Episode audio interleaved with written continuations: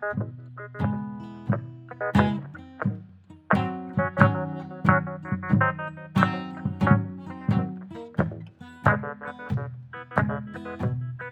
hey, bienvenue au podcast de la semaine, que tu regardes?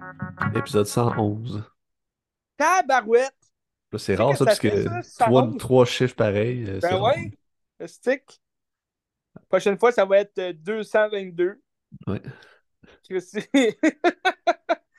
Mais qu'on soit rendu là, euh, on va parler de très bons films. Cette sûr, semaine, j'ai de très bons films comme des films assez euh, moyens, disons. Toi? Moi, j'ai tous des films que j'ai quand même bien aimés, puis assez disparates un de l'autre encore. Là, tu sais, qui viennent de plein de nationalités différentes, puis euh, plein de gens différents. C'est être bon. écœurant. Oui. Ouais, c'est assez diversifié comme semaine. Oui. En parlant de diversification, diversité, euh, je vais commencer le bal, si tu veux, avec la nouveauté de la semaine. Oui. oui. Pass, Pass Pen. Est-ce que c'est aussi décevant que tes attentes, ou c'est plus décevant que ce que tu t'attendais? Écoute, je m'attendais à rien du tout. OK, j'avais détesté le, le dernier euh, Fast and Furious. Ben, détesté, tu sais, je veux dire, il se passait rien. euh, C'était du déjà vu. Il n'y avait aucune, aucune saveur dans le film. Il n'y avait aucun acting qui se surpassait. Ils ont essayé de compenser euh, le fait que The Rock n'est plus là en rajoutant John Cena. Puis John Cena, c'est comme le pire acteur que tu peux trouver là, pour rehausser une sauce hollywoodienne. Il y a tellement pas d'acting, ce gars-là, là, c'est, c'est dégueulasse. Mais au moins, euh, tu sais, il jouait un personnage assez, euh, tu sais, comme sérieux. Fait que, tu sais, t'avais pas la, la, farce que John Cena fait dans tous ses films, là, euh, la, la, comédie niaiseuse, là, que, on rit même pas, là, parce que c'est pas drôle. Mais, euh, là, dans celui-là, il revient, puis euh, il change complètement. C'est, rendu le John Cena qu'on connaît de, tous ses autres rôles qu'il a fait. Surtout Peacemaker, je te, je parlais de Peacemaker là, dernièrement, que j'avais regardé la série. Puis c'est carrément le personnage de Peacemaker de la, série qui a joué dans Fast M. Fait tu sais, c'est, c'est comme. Ouais, c'est, c'est vraiment débalancé là, comme, euh, comme scénario.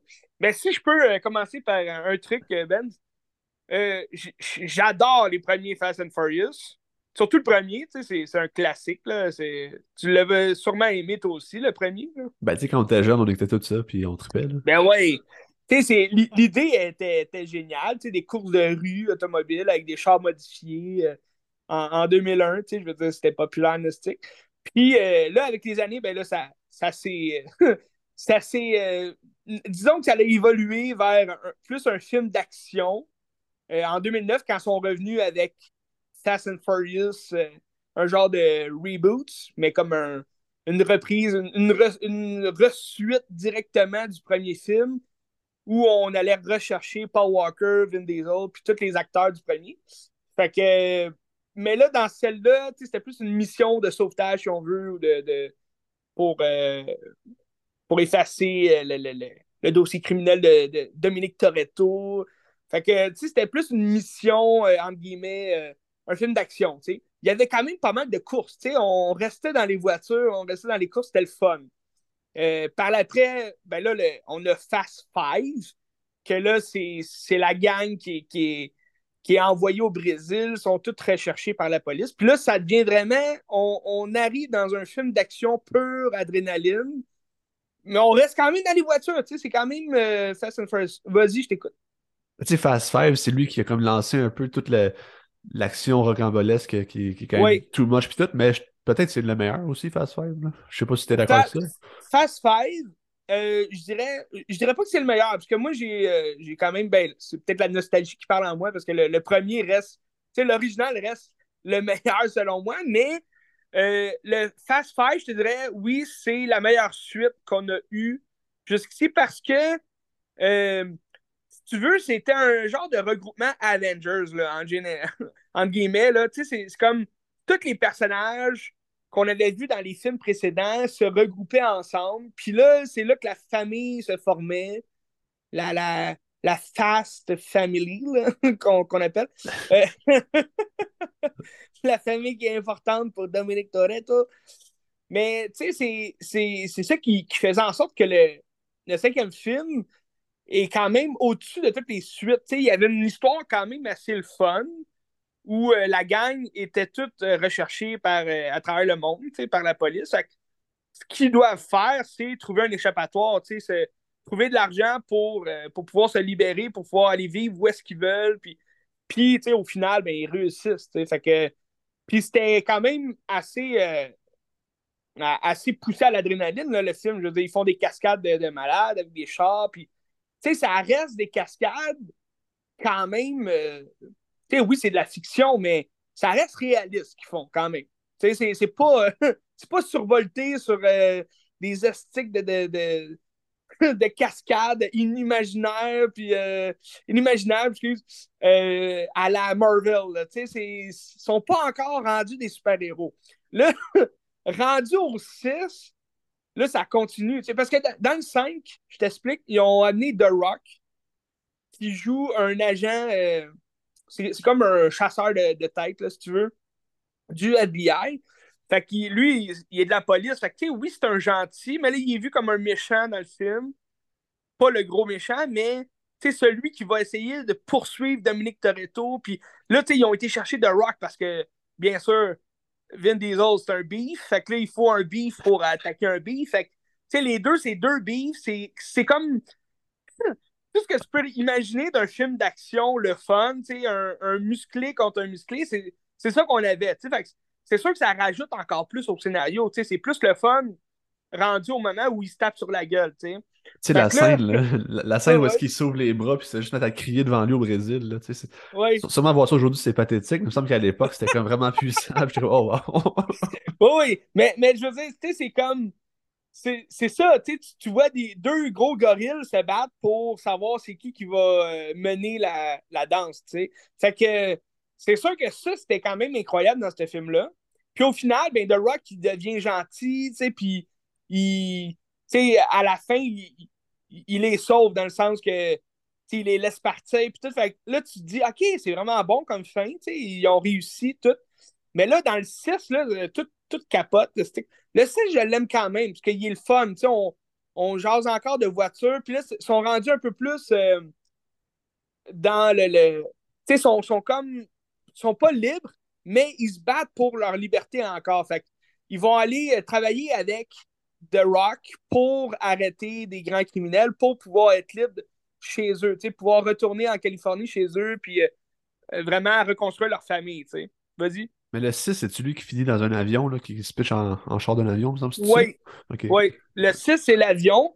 Puis le 6, je te dirais, c'est là où Mission Impossible prend le dessus là, sur, euh, sur Fast and Furious parce qu'il y a tellement d'affaires impossibles qui se passent dans ce film-là. Genre Dominique Toretto, Vin Diesel, qui, euh, qui est comme sur un pont puis euh, sa blonde, elle va comme tomber euh, dans, entre les deux. Il y a comme deux ponts, là. Puis là, elle s'en va comme tomber entre deux ponts parce qu'il y a un tank qui explose. Puis là, Dominique Toretto, il va sauter de son char euh, dans le vide pour attraper sa blonde au vol, puis retomber sur un char de l'autre bord du pont. Tu sais, c'est comme, il a sauté d'un pont à l'autre, c'est complètement incroyable. Puis, ben, c'est ça, la, la, fin avec l'avion, c'est explosif, c'est c'est capoté bien raide sur le top. Mais il reste quand même potable. Là, tu as le 7 où est-ce que c'est encore plus euh, upgradé. Tu as, Kurt Russell qui, qui, arrive, il travaille comme. Euh, il s'appelle Monsieur Nobody. Puis il travaille pour l'agence. T'as pas un nom aussi straight, aussi comme euh, facile à trouver pour une agence de, de renseignement ou je sais pas quoi. Là. sais, il travaille pas pour la FBI ni pour la CIA. Il travaille pour l'agence. Il n'y a, a, rien de plus fade comme nom, mais c'est ce genre de film dans lequel on va trouver ça. T'sais. Puis on dirait qu'il voulait pousser justement. Euh, ça, j'ai félicité quand même, parce qu'ils poussent quand même le ridicule de leur, de chose. Ils, ils, savent qu'ils sont rendus euh, à un point où est-ce c'est non-retour. Rendu au 7, là, ils, peuvent braver des montagnes puis euh, euh, courir sur la lave, puis ils vont, ils vont gagner au final. Puis c'était euh, évidemment le, dernier film de Paul Walker. Fait que, veux, pas, le set, il est, très bon parce qu'on dit bye à Paul. Paul, c'est son dernier film. Puis à, la fin, c'est quand même.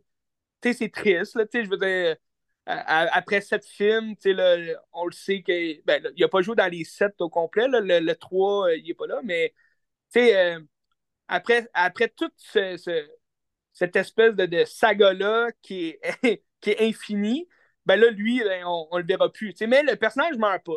C'est juste un, bel hommage à la fin qu'ils font avec la, la tune de Wiz Khalifa et toute la kit. Puis je trouve que ça finit bien la série. Mais le problème, Ben, c'est que la série, elle s'est pas finie là. Elle s'est continuée dans les 8, que ça s'appelait. Puis, puis c'est là que les titres aussi deviennent n'importe quoi, là, parce que, bon, c'était déjà n'importe quoi. Parce que, tu sais, The Fast and the Furious, t'as euh, Too, Fast, and Furious, Tokyo Drift, t'as Fast and Furious, juste comme, comme le premier, t'as Fast Five. Après ça, t'as Fast and Furious 6. Puis après ça, t'as Furious 7. Fait que là, après ça, au 8, c'est quoi le titre, tu penses? Fate of the Furious. The Fate of the Furious. C'est quoi ce titre-là? Tu sais, pourquoi il arrive avec le destin des dangereux? Tu sais, je veux dire, mais c'est quand même bon parce que ça explique qu'on n'est plus vraiment dans euh, la, le rapide. on est plus dans le danger, dans l'action. Puis le 8, c'est carrément ça. Tu as, zéro de course de voiture. C'est The Rock euh, qui travaille avec eux encore. Puis euh, Vin Diesel devient méchant parce qu'il n'a pas le choix de travailler pour Charlie Theron, qui est rendu la méchante. Charlie Theron qui s'ajoute à la famille. Tu sais, c'est comme, what the fuck? Puis, euh, mais, mais, mais c'est ça aussi, euh, tu sais, pour les vilains, à chaque film, tu as quand même des vilains qui sont, euh, tu sais, on se rappelle. Tu sais, comme dans le 5, c'était. Jason Momoa. Non, ben c'est ça. non, c'était pas encore lui dans le 5. mais, mais, dans le 5, c'est Ernest quelque chose, mais l'acteur, on le connaît, puis il fait un bon méchant. C'est un vieux riche euh, du Brésil, on s'en rappelle. Puis dans le 5, il y avait aussi The Rock, qui jouait un peu la figure de vilain. Dans le 6, après ça, tu as Luke Evans, qui va jouer quand même un, un, un, gros méchant, mais qui, lui, il a comme une famille qui. Tu sais, tous les personnages de, de, de ce méchant-là ressemblent à, au groupe de, de héros. Tu sais, as tout un gars qui. il y a une fille qui rappelle Brian, O'Connor, t'as un gars qui rappelle euh, Tyrese euh, Gibson, qui joue euh, Roman Pierce. Fait que, c'est bon parce que c'est comme juste les, les, tu veux, le contraste, là, les héros contre les vilains, mais les deux se, se, ressemblent. Puis dans le 7, là, t'as Jason Statham qui arrive en tant que méchant, puis c'est quand même exceptionnel, parce que là, c'est comme lui qui a tué Han qui est mort dans Tokyo Drift. C'est quand même, tout se racole, c'est bon à ce moment-là. Puis là, tu arrives avec euh, Charlie Theron, qui, est quand même une très bonne actrice, sauf que son personnage s'est rendu, c'est comme la, la, la, Tony Stark, si tu veux. Là, elle, elle, a toutes, euh, toutes les affaires technologiques que tu peux imaginer. Puis c'est rendu complètement de la science-fiction. Tu as un œil de Dieu, un satellite qui retrouve n'importe qui sur Terre. Puis tu sais, c'est comme. Elle, c'est la c'est Tony Stark. C'est carrément Tony Stark. Puis là, ben là, elle, va comme prendre en otage quelqu'un qui, qui, tient. qui compte beaucoup pour euh, Dominique Toretto. Fait que là, Dominique Toretto, il n'a pas le choix d'être méchant. Puis là, c'est ça, The Fate of the Furious. Mais c'est quand même le fun à regarder. Tu sais, je veux dire, c'est quand même. Euh, tu sais, c'est du bon thrill. Tu sais, des bonnes scènes d'action. C'est oui, c'est survolté, oui, c'est poussé par les. c'est tiré par les cheveux. Euh, mais ça tient en haleine, c'est le fun. Euh, en mangeant du popcorn au cinéma, j'aimais ça, regarder ce film-là. Rendu euh, à F9, F9, le, titre du Fast and Furious 9, qui est F9, c'est rendu complètement n'importe quoi parce que là, t'as pas vraiment de méchant concret. Tu as encore Charlie Theron qui est là, mais qui fait rien dans le film. T'as euh, un autre méchant, mais que tu te rappelles pas du tout. Là. Je sais même pas c'est qui l'acteur qui joue. C'est un petit cul là, qui essaye de, foutre la merde dans le monde. Puis, euh, à travers ça, ben, il a comme engagé John Cena, qui va jouer le frère de Dominique Toretto et de sa sœur, euh, Mia quelque chose. ben, Mia Toretto, mais qui est joué par Jordana Brewster. Puis, euh, mais c'est un frère qu'on n'a jamais entendu parler, qui arrive de nowhere, que là, ils ont vu que The Rock était pas revenu pour le film parce qu'il y a eu euh, une merde avec Vin Diesel. Fait que là, ils se sont dit, OK, qu'est-ce qu'on fait pour compenser le fait qu'on n'a plus deux Monsieur Muscle dans le film? On va aller chercher un autre Monsieur Muscle. Un autre lutteur qui ne s'est pas acté, puis qui peut jouer euh, le gros beef qui va taper sur la gueule à tout le monde. Fait qu'ils ont été chercher John Cena, le pire acteur que tu peux trouver à Hollywood, puis on va le mettre dans ce film-là. Puis c'est comme lui qui est, qui est le méchant, tu sais. Puis là, t'as la grosse histoire de Ah, c'est mon frère, tu sais, je peux pas le tuer, il fait partie de la famille, puis tout. Puis au final, il devient gentil. Fait c'est carrément la même histoire qu'ils ont faite avec The Rock dans le five, euh, Fast Five, tu sais. Il était vu comme le méchant, puis à la fin, il est gentil, il les aide, puis ils vont se revoir après ça, tu sais. Mais, mais le, le 9, je te dirais, c'est le pire de tous. C'est vraiment. Euh, tu sais, oui, les scènes d'action sont le fun, sont, sont bien faites, mais c'est juste, c'est trop poussé.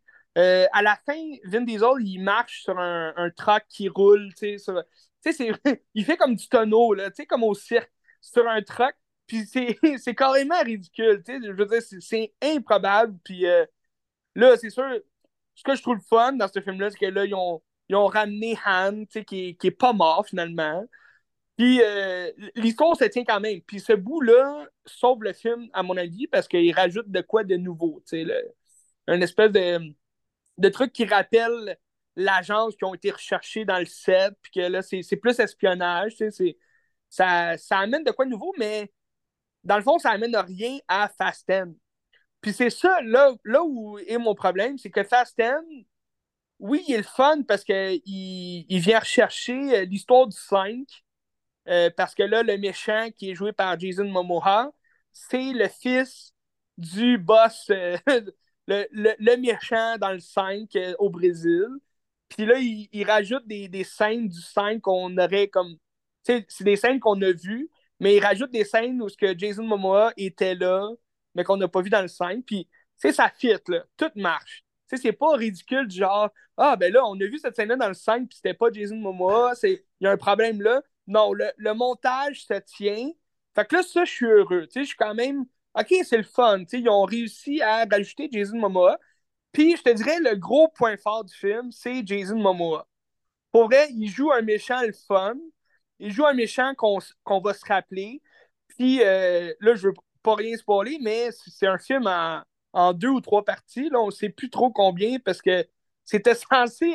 oui, je te vois la, la face, Ben. Oui, c'est un film qui est euh, en deux parties. Fait que euh, ce film-là, il finit euh, sur, sur rien. Dans le fond, ça, l'histoire se finit pas. Puis là, Vin Diesel, ça a l'air, il aurait dit Ah, finalement, on fait une troisième partie. Fait que là, on ne sait plus s'il y a deux parties ou trois parties. Est-ce que la série de Fast and Furious va se finir à 11 films ou à 12 films? On ne le sait plus. Mais là, ce qui est sûr, c'est que le 10 n'était pas si bon. Fait que je ne sais pas qu'est-ce qu'ils vont faire dans la suite. Mais. Y a-tu un bon box-office, tu penses? Euh, il commence bien. Il commence très bien, je pense. Il a, il a surpassé Gardien de la Galaxie à date, là. Au Canada, en tout cas, là. Mais bref, tu sais, euh, le, le, point fort du film, c'est le vilain. Fait c'est quand même le fun pour ça. Jason Momoa joue, joue pas un autre Monsieur Muscle qui se rajoute à la liste des vilains. Il joue un Monsieur Muscle, mais qui est un peu. Euh, vu qu'il il, se prend, il se prend pour vraiment le meilleur, ben là, on dirait qu'il n'a pas besoin d'utiliser sa force. Il, est un peu cheminé, il joue un peu euh, la carte du. Il, me faisait penser un peu à un Joker. Il, jouait vraiment le style Joker, euh, le, vrai Joker de Batman. Il, comme, il rit fort, il, fait, fait des, des, Il y a une gestuelle un peu plus efféminée. C'est le fun à voir. Je veux dire, c'est le fun. Ben, ça, ça, ça, rajoute au film un peu plus de, de cœur. Ouais, il y a une belle critique de Guillaume Saint-Cyr sur Letterboxd qu'il a dit le méchant, c'est un genre d'efféminé un peu queer. Puis toutes les autres, c'est tout genre la masculinité toxique, puis toutes ces valeurs-là dégueulasses qui sont vécues dans la société. Puis le but, c'est de détruire le queer un peu. Tu sais. Comme, oh, c'est quoi que ça véhicule comme, message? C'est bizarre. Là. ben, c'est vrai. C'est vrai qu'on peut le voir comme ça, tu sais. Parce que même, euh, tu sais, en, en, même temps, tu sais, ce film-là, je te dirais, le, plus décevant de tout ça, c'est qu'ils n'ont rien foutu avec tous les personnages secondaires. Tout est centré sur Dominique Toretto. Puis tout est centré sur euh, la vengeance de, du, méchant. Mais tout le reste de la gang, oui, ils font une mission là, au, début, euh, au début du film. Puis le film, il dure longtemps. Il dure 2h20. Les deux derniers films, là, ils surpassent 2h10. Là, fait, là, tu te dis, ils ont, ils ont le, le, le, runtime pour faire une très belle histoire qui se tient, qui tient en haleine. Mais dans ce film-là, dans Fast M, t'as euh, as comme trois scènes d'action. Puis tout le reste, là, c'est juste du blabla. Puis c'est du blabla, tu sais, le, dialogue mauvais, là. Tu sais, un dialogue sans intérêt, sans goût. Euh, ça, ça te fait pas pleurer, ça te fait juste comme t'ennuyer. Tu sais, il y a beaucoup de scènes avec John Cena qui, comme je te disais, perd totalement son rôle de l'homme sérieux, tu sais, du neuf il devient juste une farce dans ce film-là, parce qu'il va comme protéger le fils de Dominique Toretto, qui est comme son neveu. Fait que là, tu sais, il fait des farces avec lui, puis c'est juste des, des scènes de, de famille, là, tu sais, pour, euh, pour comme raviver, on dirait, les familles dans le cinéma, là, ou je sais pas quoi, là, mais, mais c'est même pas drôle, tu sais, c'est ridicule. Puis, euh, c'est ça, dans le fond, euh, il y, y, a comme aucune, y a aucune saveur dans le scénario. J'ai rien vu dans le film qui me faisait dire OK, ça va être bon la suite. À la fin, tu as une bonne scène d'action, mais c'est, ça veut rien dire. Là, je veux dire. Je sais pas qu'est-ce qu'ils vont faire pour la, la suite. Euh, si c'est le dernier ou pas. J'espère que c'est le dernier, parce que là. Regarde, le scénariste, c'est Dan Mazo. Puis le seul film qu'il a fait, autre que Fast X, c'est La colère des titans en 2012.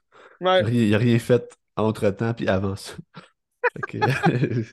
ouais, mais tu vois, le, mais c'est parce que ce film-là, il a, a aussi souffert d'un d'un redirection aussi, là, parce qu'ils ont changé de directeur. C'était censé être euh, Justin Lin qui revienne. Parce que Justin Lin, il en a fait beaucoup, là, des Fast and Furious. C'est lui, justement, qui a fait le, 5. Fait que ça aurait été quand même un, bon lien, là, que, il rajoute euh, l'histoire du 5 dans ce film-là. Mais euh, ils ont été chercher Louis Leterrier. Puis euh, Louis Leterrier, sais, oui, il a fait le transporteur, c'est le fun, mais sinon, je pense que c'est lui qui a fait Clash of the Titan. Fait que tu sais, c'est comme. Tu sais, c'est. Il a rien fait d'extravagant, là, tu sais, de, de bon vraiment avant ça. Tu sais, ça reste dans le, l'espèce de. ça reste dans l'univers de Fast and Furious, là, dans le sens qu'aucun aucun réalisateur de Fast and Furious a fait de quoi d'extraordinaire non plus. Là. Puis c'est ça. Mais j'ai l'impression que Vin Diesel mène beaucoup le bal. Mais tu sais, c'est pas un genre de film que tu veux une signature visuelle d'un réalisateur. Parce que quel artiste qui voudrait faire ce film-là aussi? Ben, c'est ça. parce que même. ben, c'est ça, tu sais. Même, même les films qui sont faits par. Le, tu sais, ils ont été cherchés. Ben, je pense que c'est euh, Furious 7, le Fast and Furious 7, qui ont été cherchés euh, le gars de Décadence. Là. James Wong? ouais, James Wong. Puis, euh, tu sais, je veux dire, c'est, tu, tu voyais aucunement James Bond là-dedans. De toute façon, décadence, je veux dire, tu vois pas de, de, lien avec James Bond. Il a fait Insidieux, tu sais, il a fait des films d'horreur tout avant. Puis, tu sais, après ça, il était faire Aquaman. Mais là, je veux dire, Aquaman ou Fast and Furious, ça, ça marche pas. Il n'y a rien qui marche là-dedans.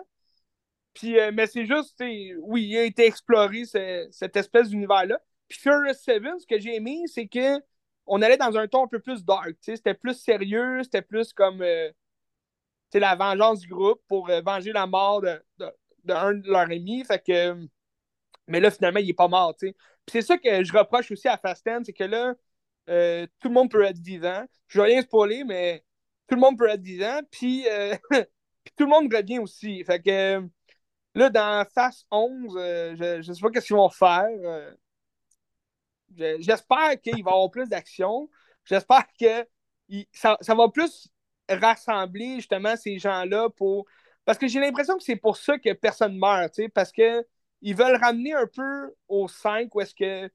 Tu sais, vu que le 5, ça a comme été la meilleure suite qui a été faite, parce qu'il y avait comme l'espèce de, de, de thrill que tous les gens, tous les, les autres personnages travaillaient ensemble pour se sortir de là. Mais là, tu sais, dans le 10, c'est juste Vin Diesel qui travaille seul tout le long du film. Puis, on le voit à peine là, 30 secondes avec tout le reste de l'équipe. On, on les voit même pas travailler ensemble. Puis, tu vois, euh, dans, dans l'annonce, tu vois Jason Statham qui revient, qui n'était pas là dans le 9. Parce que entre le, 8 puis le 9, ils ont fait euh, Hobbs Shaw, le, le, film entre euh, le personnage de Jason Statham puis de The Rock qui travaillaient ensemble, qui était probablement plus bon là, que les films de Fast and Furious. Mais c'est un film d'adrénaline. Tu t'attends pas à avoir des chars là-dedans, tu t'attends à avoir de l'action, puis c'est ça qu'on avait. Mais euh, fait que les deux sont pas là dans le 9. Puis là, dans, dans, le 10, ben là, tu, revois le retour de Jason Statham, mais il est là pour euh, une scène de 5 minutes. Puis tout, tout, ce qu'on voit dans l'annonce, c'est ce qu'on voit de lui dans le film. Fait que c'est comme, what the fuck, pourquoi tu le ramènes pour juste. Pour, dans le fond, c'est juste pour qu'on sache que dans le prochain, il va sûrement réapparaître, là, mais c'est une scène complètement inutile. Puis il y, y, a plusieurs scènes inutiles là-dedans. Euh, il continue de rajouter des personnages, encore plus des personnages de la famille, là, qui, vont, qui vont être gentils, là, comme Brie Larson arrive dans la, la Family Fast. Puis euh, c'est, elle est complètement mauvaise comme actrice. Je l'aime vraiment pas, cette fille-là. Euh, c'est. Ben, pas la fille en général, mais l'actrice, je trouve, elle joue mal. son, son, rôle est vraiment sans saveur. Elle joue la fille de Kurt Russell. Fait qu'elle est comme Miss euh, Nobody, mais sais, ça veut rien dire. Là, c'est, c'est comme. C'est fade comme jeu. N'y a aucun bon acting dans le film. Euh, sauf peut-être Jason Momoa qui rajoute. Mais tu sais, Jason Momoa, je veux dire. Colin, euh, on, on, va pas dire que c'est le meilleur acteur hein, à Hollywood, mais, mais je trouve son rôle, il met de la vie dans le film. tu sais. Puis il, rajoute de quoi de différent qu'on n'a pas vu dans ben, tu sais, un aspect queer un peu. tu sais. Fait que c'est ça qu'on n'avait pas. Là où euh, viens en venir avec la diversité, ben, c'est ça. Monsieur Musk contre l'homme queer, un peu déjanté, qui a des problèmes mentaux. C'est ça. Qui est Monsieur Musk aussi, le Jason Momoa. Là. Il est aussi Monsieur Musk, mais il ne jouera pas Conan le barbare dans ce film-là. il, il, y a, il y a comme un. Ben là, je ne veux pas trop en dire, mais il y a des partenaires qui ont des muscles aussi. Fait que, okay. c'est comme euh, dans ce film-là, il va se baser sur ses partenaires pour. Euh, mais il y a une scène, euh, pour, pour ceux qui voudraient aller voir le film, là, il y a une scène après le générique, fait que restez à l'affût. C'est quand même le, c'est la meilleure partie du film, dans le fond. Si tu veux, Ben, si tu veux, ben je, je t'en parlerai après le pod. Je sais que tu es quand même euh, très intrigué par ça. Toujours. c'est ça. Je te dirais ça. Mais sinon, Fast 10, c'est vraiment pas le meilleur euh, Fast and Furious, mais il était quand même une coche au-dessus du dernier. Fait que. Sur 10, c'est combien tu donnes? 2. 2 sur 10, ok. Oui. ben non, ben tu sais, sur 5, j'ai donné 2. Fait que sur 10, je, donnerais 4. Tu sais, c'est pas. Euh, c'est vraiment pas bon, mais ça a fait la job pareil. Tu sais, ils disent qu'ils font 10 films parce que Paul Walker a demandé ça, puis ça ferait une grande série du film. Ah, oui. C'est sûr. C'est sûr que ça fait ben ça, mais c'est sûr qu'ils font ça juste pour faire comme des centaines de millions aussi dans leur poche. Hein? Ben oui, ben oui. puis, euh, puis euh, justement, euh, ce que je voulais dire aussi, que tu, tu me rappelles, le film, je m'attendais complètement à rien parce que justement, le dernier, je l'avais trouvé pourri as fuck. Mais Vin Diesel avait dit c'est vraiment le film qu'on dit bye à Paul. là, je m'attendais à un, bel hommage à Paul Walker. Tu sais, même je te disais, la seule affaire que j'espère, c'est que au moins il y a un bel hommage à Paul Walker. Puis il n'y a rien tout d'hommage à Paul Walker. Tu as juste comme le classique, tu sais. Dans le dernier, même, dans les deux derniers, il y avait les mêmes scènes. C'est des scènes où est-ce que Vin Diesel regarde des photos dans son garage, OK? en, même temps, c'est des photos des scènes de d'autres films. que genre, tu te dis, what the fuck? C'est qui qui posait le moment où est-ce que les deux étaient en fuite au Mexique? Il n'y a, y a aucun rapport à avoir des photos de genre-là. C'est comme. c'est des photos dans, dans l'action des, des autres films. C'est comme. ça n'a aucun sens. Mais c'est juste Dominique Toretto qui regarde ça, puis il a les larmes aux yeux. Puis pendant le film, il jase un moment donné. il y a deux scènes. Il y a, cette scène-là où est-ce qu'il est dans son garage, puis il regarde ses photos, puis il parle avec Anne, de, avec, euh, avec Brian, tu sais, qu'est-ce qu'ils ont vécu, puis tout. Puis, puis t'as une autre scène plus loin dans le film où est-ce qu'il parle justement de... Parce qu'il parle à nouvelle, euh, euh, un nouveau personnage, que elle et sa sœur, ils, étaient comme deux, tu sais, ils roulaient ensemble, puis tu sais, il y avait... C'était comme elle, si tu veux, la hors-la-loi, puis sa sœur, c'était une policière. Puis là, ça rappelle exactement l'histoire de Dominique Toretto dans le 1, tu sais, que c'était le hors-la-loi avec Brian O'Connor qui était la flic. Puis là, t'as Dominique, t'as Vin autres qui fait juste dire Ouais, je sais ce que tu veux dire. Puis là, il, pleure, tu sais, en, en écoutant l'histoire. Mais c'est comme le, le personnage, mais c'est parce que c'est fait pour être émouvant, qu'on se rappelle de Paul. Puis oui, je comprends où est-ce qu'il veut en venir, mais ça marche zéro avec l'histoire. Sais-tu pourquoi? Parce que le personnage de Brian, il est pas mort, esti. il, est, il, est juste jamais là. Au, au, début du film, ils font un souper, puis il y a une chaise libre à côté de Mia, puis c'est comme. Ça, ça, vient pour rappeler comme la fin du 9 où est-ce qu'il dit euh, You Brian, puis là elle dit Ah, il s'en vient, puis là tu vois un char qui arrive, le personnage est encore vivant, là.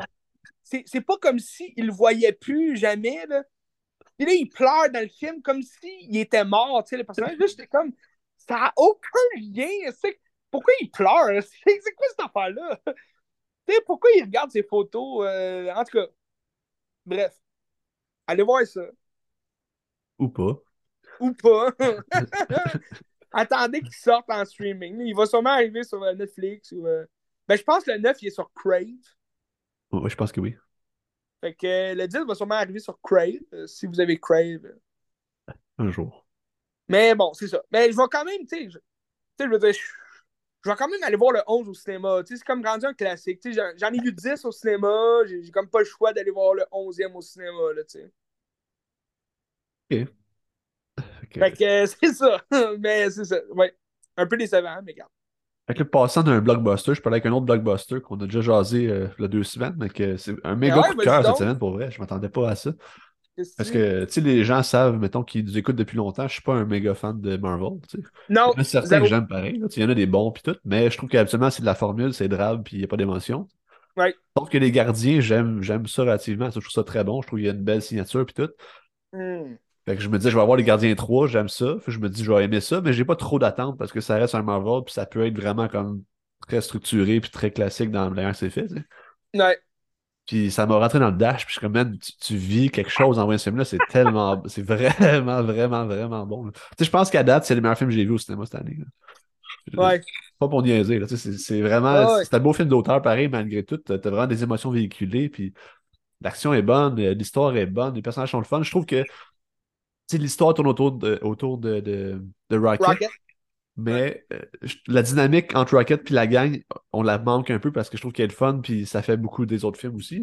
Sauf que quand il arrive, ben là, je veux pas rien dire, mais à un moment donné, Rocket, tu le vois plus, puis euh, c'est vraiment le fun. C'est parce que. Tu retrouves ça, là. Tu, retrouves la dynamique, tu retrouves la niaiserie qui se passe entre ça. Drax, c'est toujours aussi drôle, moi, il me fait toujours aussi rire. Euh, c'est ça, je trouve aussi, tu sais, quand on parle de signature, mettons, dans une dans un film blockbuster comme ça, je pense que James Gunn aussi, c'est sa signature, puis c'est vraiment une œuvre d'art qu'il va signer. Puis il va pas comme suivre euh, comme une ligne de partie à suivre, puis il va pas comme juste faire de quoi pour le faire dans un format formaté. Il a vraiment, il raconte ce qu'il veut dire, puis, puis ça paraît vraiment quand tu le regardes, puis je trouve que c'est vraiment une belle œuvre, malgré comme le spectacle que tu vois, ça, ça, rajoute à ça aussi. C'est pas juste comme Scorsese qui dit que c'est un manège, mais c'est pas nécessairement juste ça parce que ben, c'est un artiste qui nous offre ça, puis tu prends une belle patte, puis je trouve ça c'est vraiment bon. J'ai adoré, adoré, adoré. Vraiment, là, méga coup de cœur. Ben, tu sais, quand, quand, tu parles de films d'auteur, oui, parce que, tu sais, en, en, même temps, James Gunn, c'est lui qui a tout écrit le scénario. Oui, il faut qu'il fasse des modifications de temps en temps parce que, tu sais, le, scénario était déjà écrit avant les Avengers. Il était déjà écrit depuis longtemps, fait que, tu sais, oui, euh, il a dû faire quelques modifications, mais ça reste que c'est un scénario son cru, tu sais, puis il y a beaucoup de memes qui disent, tu sais, le, pourquoi ça a marché, Gardien de la Galaxie, c'est que c'est, c'est pas un film de Disney, c'est un film de James Gunn, tu sais. Puis, euh, tu sais, moi, pour moi, James Gunn, c'est pas un, un grand réalisateur. J'ai pas. Sa, sa, filmographie, elle, elle, se maintient pas sur des, des chefs-d'œuvre, mais Les Gardiens de la Galaxie, je pense que c'est probablement la trilogie du MCU en ce moment. C'est comme. Les trois films sont parfaits selon moi, puis ça aurait pas pu être mieux comme fin pour sa trilogie à James Gunn que la finale qu'on a eue pour euh, et Galaxy Volume 3. Euh, c'est sûr qu'au niveau du scénario, le, seul bémol pour moi, c'est Adam Warlock, qu'on n'a pas vraiment exploré à fond. En même temps, c'est expliqué parce qu'il s'est fait comme euh, réveiller plus tôt, fait que là, il agit comme plus comme un enfant, fait que c'est normal. Mais pour la suite, ben, c'est vrai que c'est le seul qui me rappelait un peu toutes les niaiseries de Marvel en général, que c'est souvent pas tellement drôle. Il y a ce personnage-là qui arrive, c'est comme, ok, c'est ça un peu, c'est un peu BS, là, mais euh, je pense que s'il si l'exploite mieux dans les prochains films ou dans les prochaines séries, whatever, je sais pas où ils s'en vont, ça peut être intéressant, parce que c'est un personnage qui est vraiment puissant et il est le fun. Ah oui, ben c'est le personnage le plus puissant des Gardiens de la Galaxie. Fait que, c'est sûr que par la suite, on verra où est-ce que ça va aller. Là. Je veux pas trop spoiler, mais il y a une des scènes de, de fin où est-ce que tu vois qu'il a quand même plus mûri un peu. Là. Il commence déjà à mûrir un peu plus. Fait que c'est un peu comme Bruce, qui il mûrit à chaque film. Là, il grandit à chaque film. Fait que, ben ce qui est fun aussi, c'est que chaque personnage a comme son arc qui se termine, qui, qui est parti depuis le début du premier film. Puis c'est vraiment bien bouclé, puis c'est vraiment comme. Euh, tu sais, c'est même émotif. Là. Tu sais, même ce qui se passe avec Drax, je trouve que. Tu sais, Drax devient un père pour vrai, puis il redevient ce qu'il était déjà à la base, qu'il a perdu au début, puis je trouve c'est tellement beau, tu sais. C'est génial. c'est ça. Non, très bon film. Très bon film. Très bon film. C'est vraiment. J'ai hâte de le revoir. Tu sais, euh, j'ai vraiment hâte de le voir. C'est un film qui, qui est un classique, je pense, qu'on va revoir souvent, parce que c'est vraiment, vraiment bon. Là. Ah, c'est ça. À ce point-là, là, tu sais, vraiment. Oui. Non, oui. Christy. Ben, content que tu aimé ça, Ben. Oui. Es-tu heureux? C'est meilleur que Doctor Strange. C'est assez la Oui! Mais... Tu, parles de Multiverse of Madness? Non, je l'ai pas vu celui-là encore, mais ben, même je le regarderai pas, là, je m'en sac. Là, mais le premier. Multiverse of Madness, c'était pas un mauvais film. Euh, parce que je l'ai réécouté là, récemment, puis c'est c'est juste que c'est un film décevant parce qu'il aurait tellement pu faire quelque chose de mieux avec les éléments qu'il avait, puis avec surtout Sam Raimi, son, sa réalisation est tellement belle, puis c'est tellement le fun de voir la nouveauté dans le MCU. Parce que ce que j'ai vraiment adoré dans Multiverse of Madness, c'est qu'il va jouer dans, dans l'horreur. Pas l'horreur à fond où est-ce que les kids vont pleurer, là, mais c'est un horreur quand même particulier qu'on n'a pas vu jusqu'à maintenant dans le MCU. Mais euh, dans le multiverse, je veux dire, il n'y avait rien de multiverse là-dedans. Ils, ont, ils, ont, un peu scrappé l'histoire avec euh, Wanda, qui est comme la, la grande méchante du film. Il aurait peut-être pu l'appeler euh, différemment, le film. Juste ça, ça aurait fait une, différence, parce que on, on pense dans l'antre du multivers, le multivers de la folie, c'est comme OK, on pense qu'on va aller dans tout plein d'autres mondes, de, de différents univers, mais finalement, on s'en va juste dans un, un ou deux autres univers, puis ça n'a comme aucun lien. Là. Fait que euh, c'est juste ça qui m'a déçu du film, mais sinon, c'est quand même un film le fun, tu sais. Ouais, ok. c'est juste ça que je voulais dire. Ben, Colin, je me suis dit, ben, Gardien de la Galaxie, volume 3. Allez voir ça absolument, pour vrai, ça vaut vraiment la peine. Vraiment. Cette semaine, moi, Benz, j'ai. Euh, je ferai pas de. j'ai aucun lien avec euh, Gardien Galaxie là, cette semaine. je ferai pas de lien, là, mais cette semaine, euh, je te parlais du, de Robert De Niro, partie 2. OK? La semaine passée, on a fait la partie 1. beaucoup de films quand même de Robert De Niro, Bob De Niro, qu'on a jasé. Cette semaine, j'ai de très bons films de Robert De Niro, mais un Robert De Niro un peu plus mis à l'écart, euh, un peu plus second rôle, si tu veux, dans, les films que j'ai regardés. C'est des films que j'avais jamais vus, hein, d'ailleurs. Donc, euh, euh, c'est ça. C'est pas des films où est-ce qu'il est mis de l'avant, mais c'est des films dans lesquels il joue avec plusieurs très grands acteurs ou, qui sont, ou qui sont devenus de grands acteurs avec le temps. Mais je peux commencer, si tu veux, avec le, je te dirais le moins bon de Robert De Niro que j'ai vu cette semaine, qui est un film réalisé par Robert De Niro, son deuxième film réalisé. J'ai pas vu son premier réalisé, mais euh, le, le, premier réalisé, c'est euh, A Bronx, euh, Bronx Tale. Bronx Tale? ouais, en 1993, je pense. Qui met en vedette Robert De Niro, puis euh, je pense Chaz, Chaz Palomé, Palomani? Palminteri. Palminteri, c'est ça. Mais je l'ai jamais vu, ce film-là, puis euh, je sais pas où le trouver. Sûrement. Euh... Euh, ça dit streaming AMC, je sais pas c'est quoi. Ah, c'est ça, ok. Mais bon, euh, peut-être un jour. Mais bref, son deuxième film réalisé, The Good Shepherd. Ah, c'est long, 2h47. Oui, très long film. très long film. Je m'attendais pas à ça. Pour vrai, quand je l'ai parti, je me suis dit, oh, un petit film d'une heure cinquante. Mais non, c'était 2h50. Là, j'étais là, tabarnache, OK, je suis dû pour une ride. Puis euh, c'est un film de 2000, tu, tu m'arrêtes si je me trompe, 2006? Oui. C'est ça, OK. Puis euh, c'est quand même, euh, c'est un film qui semble intéressant. Parce que d'ailleurs, le, le, personnage principal est joué par Matt Damon. C'est quand même un, très grand acteur. T'as aussi euh, Angelina Jolie qui va jouer la femme de Matt Damon. Puis t'as Robert De Niro qui a qui a un, tout petit rôle dans le film. Tu le vois dans deux, deux trois scènes. Euh, fait que ça, je veux dire, c'est un très bon acteur, mais il n'y a pas un rôle qui va le, le propulser là, dans ce film-là. -là, c'est vraiment par la réalisation, je pense, qu'il voulait faire ce film-là. Euh, mais la réalisation n'a rien de spécial. C'est pas. Je dirais pas que euh, Robert De Niro, c'est un réalisateur. T'sais. Mais... il n'a pas appris de Scorsese. Pas, ben, je pense pas. Il y a, y a peut-être deux plans que je trouvais ça intéressant, mais sinon, c'est des scènes assez saccadées. C'est peut-être au montage aussi, là, ils ont un peu. Mais tu sais, c'est comme ça passe d'un plan à un autre, puis c'est comme ça n'a aucun lien. C'est un peu bizarre. Puis, euh... mais tu sais, c'est des plans, je veux dire, c'est des plans euh, assez ordinaires. Il n'y a rien de, de, fabuleux dans la réalisation. Puis, mais l'histoire est quand même, tu au, au, au, début, c'est quand même intéressant parce que là, tu tu t'en vas explorer la CIA à ses tout débuts, en 1940. Euh, puis, euh, mais tu sais, on parle pas euh, de. de... Non, c'est-tu, c'est-tu G. Edgar Hoover, la CIA? Non, lui, c'est le. le FBI. FBI hein? Ouais, c'est ça, le FBI. Je sais pas. Non, c'est ça, j'ai un blanc. Mais en tout cas, c'est, on part en 1940. On suit Matt Damon qui rentre dans ce, dans ce, cette famille-là, entre guillemets, la CIA.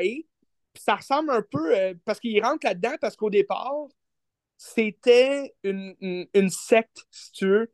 Un genre de. Euh, ben, je pense que ça s'appelait vraiment les Skulls. Là. Tu sais, je te parlais d'un film avec justement Paul Walker. Puis euh, mm-hmm. Joshua Jackson, que c'est les Skulls, là, les, les gens les plus puissants au monde viendraient d'une secte secrète là, de l'université Oxford ou Harvard, quelque chose comme ça. Puis là, c'est comme tout, ils ont comme des, des, euh, des capes, là, sont comme encapuchonnés, puis là, ils, disent tous leurs secrets, puis euh, c'est vraiment une, une famille, là, une, une, fraternité euh, de sang. Puis là, Matt Damon, il rentre là-dedans, tu sais, dans les années 40, puis il est comme nu, puis là, il, faut qu'il dise tous ses secrets, jamais dévoilés, puis tout. Puis là, c'est comme si la CIA naît de ça. Puis tu sais, la CIA, on a toujours su, bon, c'est des hommes en, en, cravate, chapeau melon, cravate, qui, qui cache tout, puis qui. C'est vraiment des espions, là, c'est des traîtres, puis tout. Là. Puis la CIA, ben là, ça, ça aurait né de ça, de ce groupe-là secret, de la fraternité. Puis ben, entre C'est vrai, ça? Ben, selon le film, oui, là, mais je ne pourrais pas te dire si c'est vrai ou non. Tu sais, le, le, selon ce qu'on ce qu'on voit, parce que là, c'est comme basé sur une histoire vraie, là, si j'ai compris, mais il n'y a rien qui dit histoire vraie, là, tu sais. Il a rien qui. Mais il y a les années, il y a les, euh, les lieux où ça se passe. Fait que je me dis, OK. Puis euh, Matt Damon joue euh, un agent qu'on a surnommé euh, The Mother. Fait que c'est comme la mère. Puis ça, me semble, j'en ai déjà entendu parler dans d'autres films. Fait tu sais, je pense que c'est quand même véridique, ça, The Mother. Puis ça serait comme lui là, qui aurait été comme à la tête de la première grosse mission là, de la CIA, parce que là, il, faut qu'ils retrouvent, euh, si tu veux, un, un, deep throat là, qui est comme euh, dans leur entourage, mais on sait pas, c'est pas trop clair. Puis le, le, film, il est mélangé un peu, 2h50, mais tu commences dans les années 60, puis là, tu, tu, plonges dans des scènes des années 40. Parce que, tu sais, au début, il parle à son fils. Son fils, il est joué par euh, un jeune Eddie Rimmon. Puis, euh, euh, Redem, excuse, j'ai dit Rimmon, mais Redem. Puis, euh, tu, euh, au début, tu reconnais Eddie Redman. Il y a comme 20 ans. Redman. Redman. Redman, ouais, c'est ça. Eddie The Danish Girl. Là. Le gars de Danish Girl, c'est ça. fait que, là, il, au début, tu vois un, un, jeune Eddie qui parle, il y a comme 20 ans. Puis là, dans l'autre scène, si tu as manqué le, le, le, petit bout là, en bas de la scène qui est marqué euh, qu'on est rendu dans les années 40, ben là, tu te demandes c'est qui le jeune euh, qui parle à Matt Damon et qui dit papa parce que c'est. C'est son fils, mais plus jeune, tu sais, de 20 ans euh, avant. Fait que là, t'es comme tout mélangé. T'es là, OK, on a passé. Puis là, c'est comme deux histoires là, entremêlées. Euh, t'as comme la mission qui se passe dans les années 60, puis t'as comme ses débuts à lui dans les années 40 qui se, qui se, chevauchent, là, un après l'autre. Fait que c'est quand même intéressant, tu sais, comme approche. Mais moi, j'ai été mélangé quand même dans le film. Là. Puis je suivais. Là. Fait que, tu sais, c'est ça. Euh, peut-être une deuxième écoute, euh, ça serait mieux, mais au final, c'est un film d'espionnage. Euh, t'as des, as des bonnes scènes. En, en on, on s'entend, c'est des bons acteurs, Angelina Jolie puis Matt Damon. Fait que t'as quand même des, des, des, très bonnes scènes entre les deux.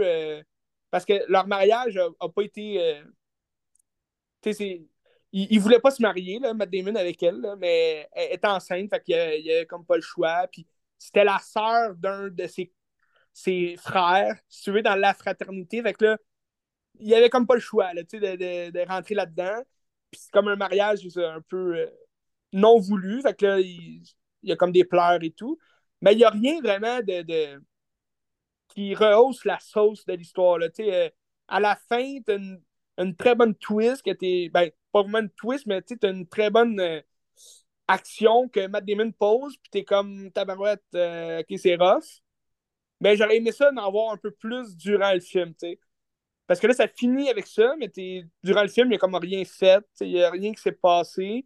C'est juste qu'à la fin, tu comprends que il se donne corps et âme pour la CIA, puis que même, même son fils peut pas, euh, arriver premier dans sa liste de priorités, tu comprends? Il a, il a fait de quoi que ça met de l'avant la CIA, puis euh, je dirais pas du spoiler si jamais quelqu'un veut le voir, mais euh, c'est ça. Fait que, euh, quand même, un, film sympathique, la note de passage. Et... Penses ben là, j'allais dire, penses-tu que De Niro va faire d'autres choses? Mais non, mais il a comme 80 ans, fait que j'imagine que non. ben, je pense, pense pas, puis je pense ce film-là n'a pas eu non plus des, des, grosses critiques le fun. Fait que, d'après moi, ça l'a peut-être euh, dissuadé là, de continuer de réaliser, peut-être. Mais euh, c'est ça. Mais cela dit, Matt Damon, très bon acteur. Je pourrais te parler, si tu veux, tout de suite d'un film, un autre film avec Matt Damon que j'avais regardé euh, dernièrement. C'est Syriana. T'as-tu déjà entendu parler de ce film-là? Je pense pas. C'est quoi c'est écrit? C'est avec un S, un C?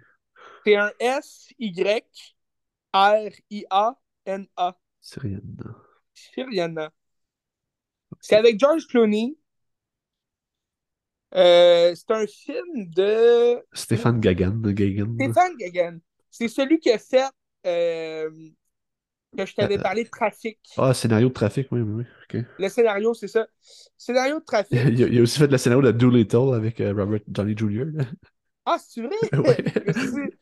Ça, ça a été une erreur, mais. c'est son dernier film qu'il a fait, je pense, comme, comme auteur. Je ne l'ai jamais vu, mais ça a été une erreur. Parce que ça a l'air que c'était très, très mauvais. Euh, ben dans le fond, Syriana, je pense qu'il a fait aussi le scénario du film, non? Oui. Parce que tu... Oui, oui. C'est ça. Parce que ça ressemble beaucoup à Trafic, que je t'avais parlé, dans le sens que tu suis trois personnages principaux, dont George Clooney, qui joue un agent de la CIA euh, qui est comme infiltré euh, dans euh, un, un, pays arabe. Je pourrais pas te dire lequel, je me rappelle plus tant, mais c'est. Ben, j'imagine la série, ça, s'appelle Seriana, j'imagine. Oui, ben c'est ça. Mais c'est parce que ça commence pas là au début. Ça, commence dans un autre pays à côté.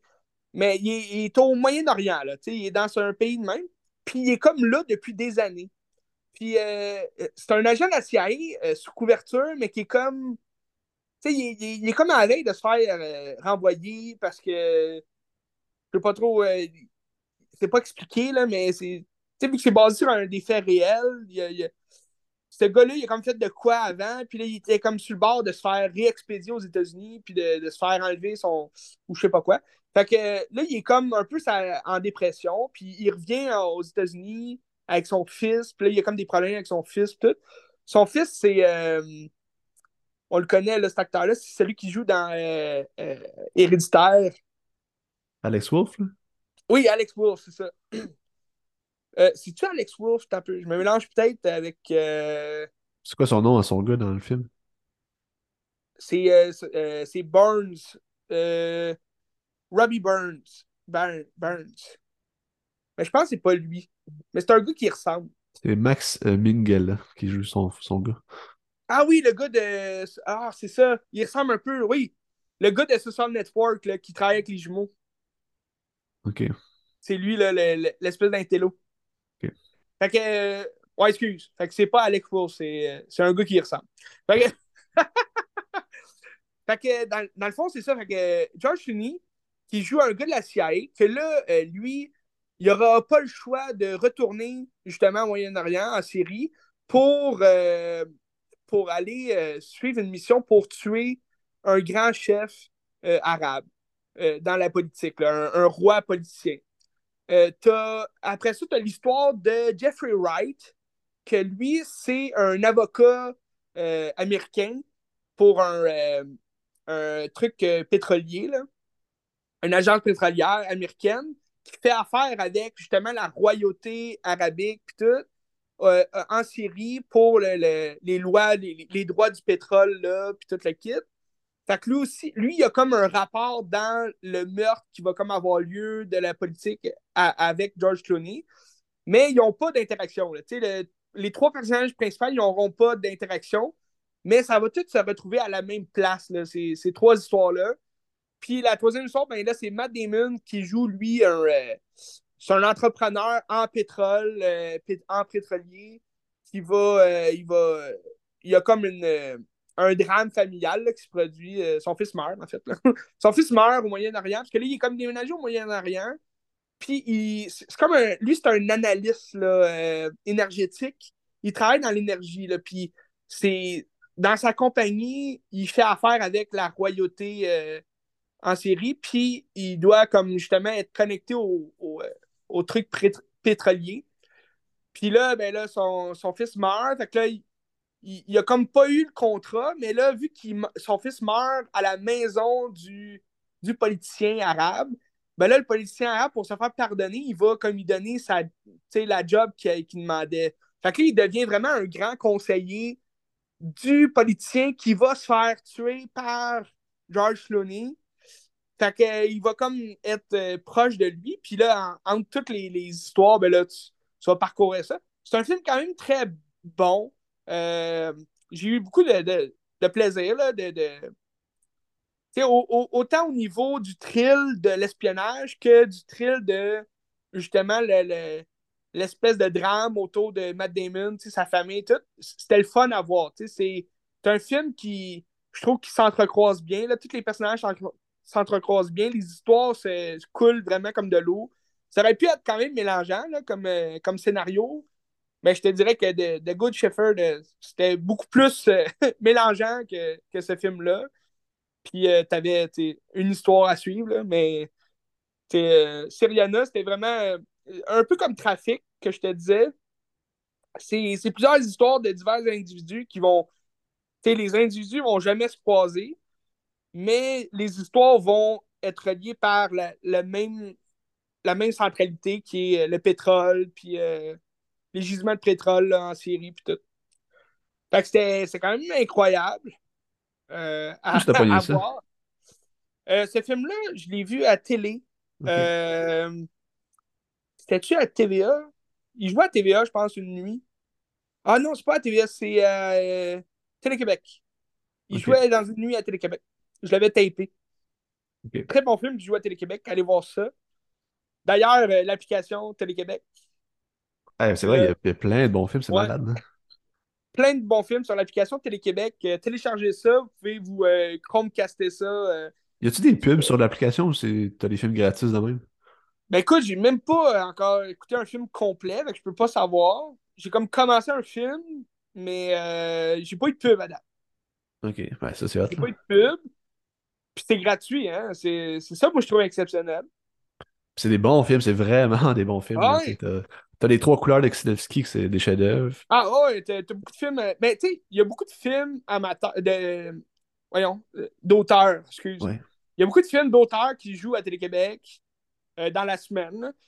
Puis, euh, fait que j'étais surpris quand même de voir ça, mais tu sais, t'as La Chasse aussi, que c'est un film que je veux voir depuis longtemps, puis là, il est là. Mais ce, qui est, ce qui est drôle, c'est que, tu sais, moi, je paye pour le câble. J'ai la chaîne Télé-Québec. J'ai le, cl- tu sais, j'ai le illico, tout, euh, avec Vidéotron, tu sais, t'as ça gratuit. Puis, euh, quand je m'en vais dans la chaîne de Télé-Québec, j'ai même pas ces films-là. Tu sais, j'ai même pas de films ouais. sur la chaîne. Ouais. Mais sur l'application, c'est c'est gratuit. Fait que ça revient au même, là, mais je veux dire, il aurait pu l'inclure dans euh, la chaîne Télé-Québec. là. Trouve ça un peu bizarre, mais euh, allez voir ça, Oui. l'application. Fait que Matt Damon, très bon acteur. Puis euh, Robert De Niro, on y revient euh, un peu plus tard. Euh, là, je pourrais faire un lien, soit un film qui est un peu choral, comme tu parlais, ou Ouais, un film. euh, Ok, je vais avec mon film choral, Ouais. euh, qui est Edward Yang. Tu connais un peu, non? Pas pantoute. Oui, je connais un peu. C'est un cinéaste taïwanais. Oui. Puis, dans le fond, moi, j'ai vu son plus grand film qui est Yi Yi, qui est un film de 2000, que, a qui que c'est un des plus grands films qui a jamais été fait. Puis, tout. Puis c'est c'est vraiment bon parce que c'est des films. que Ça, Yi dure 3 heures et quelques, 3 heures et demie quasiment. C'est comme vraiment un nuage. Tu es dans ça, puis tu te laisses flotter. C'est comme la dépression, mais c'est beau en même temps, puis c'est comme apaisant. Fait que là, j'ai regardé Terrorizers, qui est un film de 86 qu'il a fait. Hmm. Euh, puis c'est tout ce que tu touches de Edward Yang, mais sans que ça dure 3h30, ça dure comme 1h40, fait que ça s'écoute super bien. Wow. Euh, c'est un film que je sais pas comment expliquer parce que c'est quand même vraiment compliqué. Puis c'est comme trois groupes de personnes un peu plus dépressifs les uns que les autres. T'as comme une madame qui est une autrice qui est avec un mari, mais là, elle est comme adultère un peu qu'un autre homme qui est comme son. Ah, c'est- Je sais pas si c'est-tu son éditeur ou je sais pas trop ce qu'il fait, ce monsieur-là, tu sais. Puis là, elle écrit des romans qui s'apparentent un peu à sa vie. Fait que tu sais pas trop ce qui est vrai, ce qui est pas vrai. Puis ça parle un peu de la réalité aussi de Taïwan, où ce que. euh, tu sais, Taïwan, c'est un conflit politique euh, assez compliqué, là, tu sais. Ouais. Je ne maîtrise pas vraiment, mais. euh, parce que la Chine, je pense que Taïwan s'est comme émancipé de la Chine de certaine façon. Je pense, je sais pas comment, c'est-tu les Britanniques qui sont installés puis ont eu le territoire, je sais pas trop. Mhm. Ouais. de plus en plus, aujourd'hui, la Chine essaie de remettre la main là-dessus. Fait que c'est comme euh, les tensions sont vives. là. Puis euh, c'est ça, justement, vu qu'ils sont comme émancipés de la Chine un peu, je pense que ça, ça parle un peu de leur mode de vie, que le, le capitalisme s'installe un peu, puis c'est un mode de vie qu'ils connaissent pas vraiment. Puis comme ça parle de ça un peu dans le film, dans le sens que tu sais pas trop ce que tu fais, puis ils te vendent quelque chose, puis c'est pas nécessairement vrai, puis faut Mm. essayer d'habiter le capitalisme un peu, puis quand ça s'installe, ben, tu sais pas trop quoi faire, tu sais. Puis le film parle un peu de ça, sans parler de ça, mais c'est comme un portrait de la Taïwan moderne, ou ouais, moderne, mettons, à l'époque des années 80. Puis C'est une réflexion par rapport à ça, où est-ce qu'on est rendu, mais tu sais, c'est plus euh, un non-dit, plus que, que ce que le film parle. Puis dans le fond, le film commence qu'il y a un, un- un meurtre, quelqu'un se fait gonner. Puis t'as comme un, un jeune photographe qui photographie des affaires, puis là, il est comme obsédé par une fille qui a photographié, puis là, il se met comme ami avec. Mais là, tu te rends, je sais pas si c'est un spoil ou pas, mais comme t'es pas sûr si c'est le roman ou si c'est pas le roman, c'est-tu dans la tête de la fille, puis là, t'as comme du monde qui se tue, puis t'es comme c'est-tu vrai, c'est pas vrai? Tabarnak. Ok. Ok. Puis là, t'as comme un autre, euh, un autre personnage aussi, que je me rappelle plus c'est qui. Parce que la fille qui là. suit, la fille qui suit, tu vois qu'est-ce qu'elle a fait, là. C'est comme la ça. scène du photographe, puis la, la, la scène. Ouais, puis c'est comme une travailleuse du sexe aussi, puis euh, Ah, elle vole des gens, tu sais, mais lui, il est comme obsédé, puis elle photographe euh, dans des moments bizarres, tu sais, puis là, ils se mettent amis un peu, puis je- c'est bizarre un peu, puis c'est pas clair Ça est- intéressant, ouais.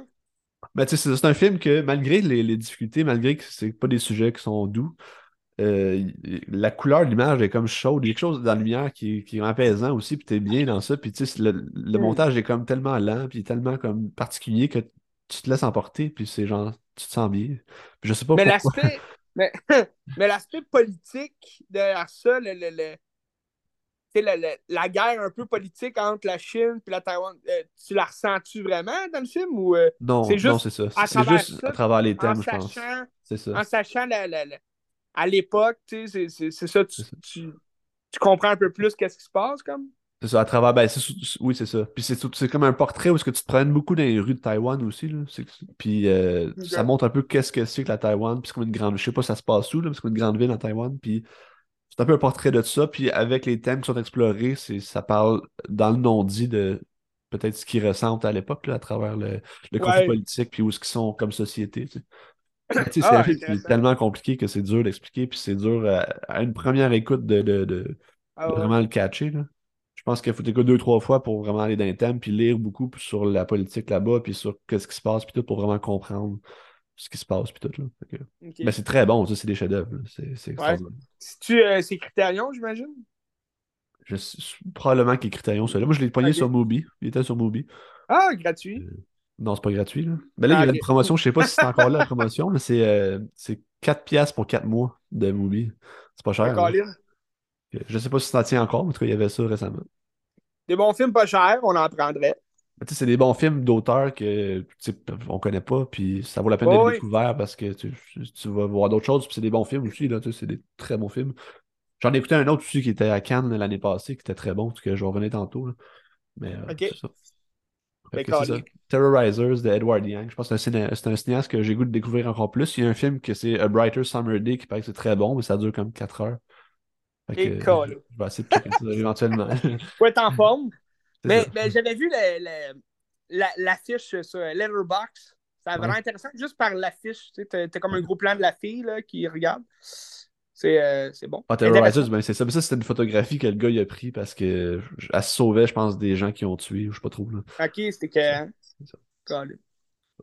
Très Fait bon. si- Colin, je peux aller avec un autre film euh, plus. euh, ben, c'est pas politique, mais euh, qui terrorise le monde de la finance et tout ce qui est. c'est ça, triste à travers ça. C'est un film qui est basé sur euh, une histoire vraie. C'est passé en, euh, 2000, dans les années 2008, euh, si je ne me trompe pas, 2008-2010. Euh, c'est l'histoire de Bernard Madoff. Ah oui, oui, ok. Le nouveau Donc, film. un film avec euh, Robert Downey Rose qui joue Bernard Madoff. Comment ça s'appelle, euh, non? The Wizard of Lies. Ah oui, ok.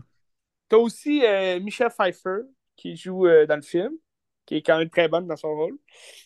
Euh, c'est un film euh, HBO. Ah, c'est un film de 2017. Je pensais que c'était un film qui était vraiment récent. Là. Ah non, non, 2017, ouais, ça, ça fait Ah, quand même ok. un bout. euh. C'est un film de Barry Levinson, que moi j'adore aussi. euh, ben, pour, pour ce que j'ai vu des films qu'il a fait, là, euh, c'est lui qui a fait Rain Man, euh, Good Morning Vietnam, Sleepers, qu'est-ce qu'il a fait d'autre qui, qui est quand même connu? The Natural, avec Robert Redford. Wa- Wag the- Ah non, producteur. Wag the Dog. Là. Je sais pas s'il l'a fait ou il est juste producteur. Ouais, ce- celui-là, je ne l'ai pas vu. Tu, tu l'as déjà vu? Non. OK. T'as l'air bon, mais euh, sinon, euh, tu sais, tout ce qu'il a fait euh, de quand même plaisant, moi, je, je l'ai vu, puis, euh, tu sais, ça... C'est des très bons films euh, classiques, là, euh, tu sais, des, des- grands, des grands films euh, qu'on se rappelle, tu sais, du cinéma hollywoodien.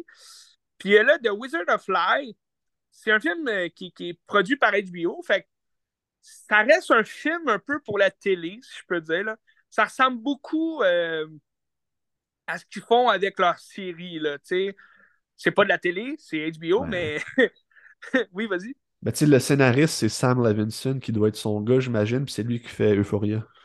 Ah, OK, bon, tu vois, fait que c'est ça. Euh, c'est quand même... Mais ça reste un très bon film. C'est sûr que l'histoire est pas... tu sais, est pas prenante, c'est une histoire quand même très euh, simpliste. Et... Ben, je connaissais pas vraiment l'histoire, mais d'après moi, ça a touché beaucoup de monde là, sur, euh, aux États-Unis. C'est Bernard Madoff que, que c'était un des plus grands, euh, un des plus grands euh, financiers il y avait sa compagnie là, de, de, de, finances prêteurs. non, c'est pas ça, c'est. comment on les appelle, les. Voyons. Lui, lui il, il prenait l'argent, il cachait l'argent dans les coffres, puis il redonnait après ça. Là. Un prêteur financier, quelque chose comme ça. Là. Un prêteur sur gage ou prêteur. Euh? Non, non, c'est pas un gage. Il y a vraiment une compagnie qui. Euh...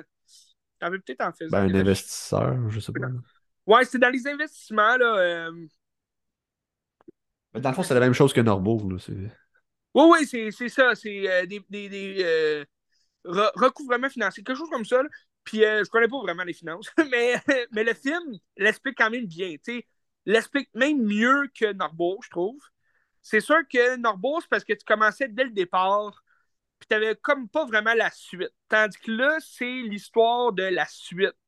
Euh, quand, quand, le film commence, ça a déjà eu lieu. il est déjà en prison, il raconte son histoire à une journaliste. C'est comme la journaliste qui va être le, la, narratrice du film qui commence déjà l'histoire en disant il m'a raconté ça, les larmes aux yeux, euh, les mains euh, tremblantes, mais j'ai pas jamais cru à son histoire parce que c'est un Colin de menteur. Déjà là, tu rentres dans l'histoire où que tout le long du film, tu vas avoir un Robert De Niro qui va jouer la comédie en étant Bernard Madoff. Puis pour vrai, il est excellent dans le rôle. Tu, le vois parler, puis tu vois dans ses yeux que c'est un Christy de menteur, puis un Christy de un, un bon rien. Là, Parce que ce gars-là, c'était un des plus grands millionnaires de New York, des États-Unis. Puis euh, il, était, il était reconnu. Là, son, son, euh, euh, ses, investissements financiers, toute sa compagnie de finances, c'était la plus grande aux États-Unis qui, a marqué les histoires aussi pour les, le marché financier par la suite. Puis dans ces années, là, je pense qu'il a, il a travaillé des années 80 jusqu'à 2010, 2008-2010, jusqu'à ce qu'il soit arrêté. Puis, euh, dans le fond, il appelait ça une pyramide de Ponzi. Je ne sais pas si tu connais un peu le terme.